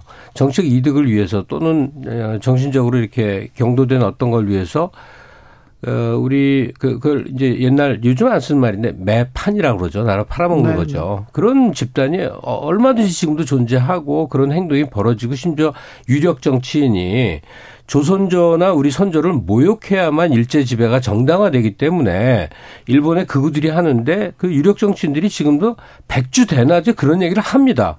그러면서 국민들에게 호통을 쳐 공부 좀 하라고. 이분은 그 언제 공부를 했는지 모르겠는데 최근 몇십 년 동안 한국 역사계에 쌓여있던 실적에 대해서 전혀 무지하면서 공부하라고 호통을 치는 거죠. 정말로 그 버릇없고 정말로 그, 그 개인적으로 만난다면 어 이렇게 좀 굉장히 에, 그 무시해 버릴 것 같은 수준의 사람인데 높은 지위를 차지하면 참 어처구니가 없을 때가 있습니다. 근데 그 사람도 한국인이라고 할 것이고 뭐, 뭐, 어디 가서 한국을 대표하는 뭐, 뭐, 이렇게 행동을 할 거란 말이에요. 일본에서 이제 한국 정치인이. 매우 반기겠죠. 네, 정치인이 그렇게 얘기했다, 이렇게 얘기할 거 아닙니까? 그렇죠. 이, 어, 이 총독의 소리는 어, 누가 뭐래도 한국 현대문학을 대표하는 최인훈 선생의 작품입니다. 네. 그러니까 분량도 많지가 않습니다. 네. 100페이지 남짓되니까 한번 꼭 들어보시고 몰래 총독의 소리 방송을 기, 방송에 기, 그, 기울이시면은 네. 요즘 오늘의 우리 상황이 보일지도 모르겠습니다. 0337님께서 책 제목이 뭐라고요? 최인훈의 총독의 소리 읽어봤습니다. 거기 주석의 소리도 있습니다. 그렇습니다. 네. 상위 임정 주석이 네. 연설하는 것도 한편 있어요. 네. 아, 네. 천재라고 얘기하면 안 되는데 네. 정말 진짜 천재적인 뭐라고 해야 돼? 통찰력입니다. 네, 통찰이죠. 네. 그러니까 88, 관념과 사변이 이 한국 문학에는 약간 좀 결여돼 있거든요. 네. 왜냐하면 우리는 리얼리즘, 스토리 중심의 문학 전통을 갖고 있어요. 근데 관념 문학의 단초를 보여줬던 게 광장의 최인훈이었던 거죠. 파격적이지만 아, 지금 무, 지금도 무릎을 치게 하는 그 음. 통찰이 보입니다. 8837님께서 일본 갔다가요. 서점에 혐한 코너 있어요. 아, 놀랬습니다. 기함했습니다. 일본은 우리에게 정말 가깝고 먼 나라입니다. 일본도 일본이지만 우리 정치인이 일본을 어떻게 바라볼 건지 우리는 일본과 어떤 관계를 가져야 되는지 여기에 음. 대한 음. 고민 계속 해야 될 것 같습니다. 기본적으로 일본은 평범한 사람들까지 모든 음.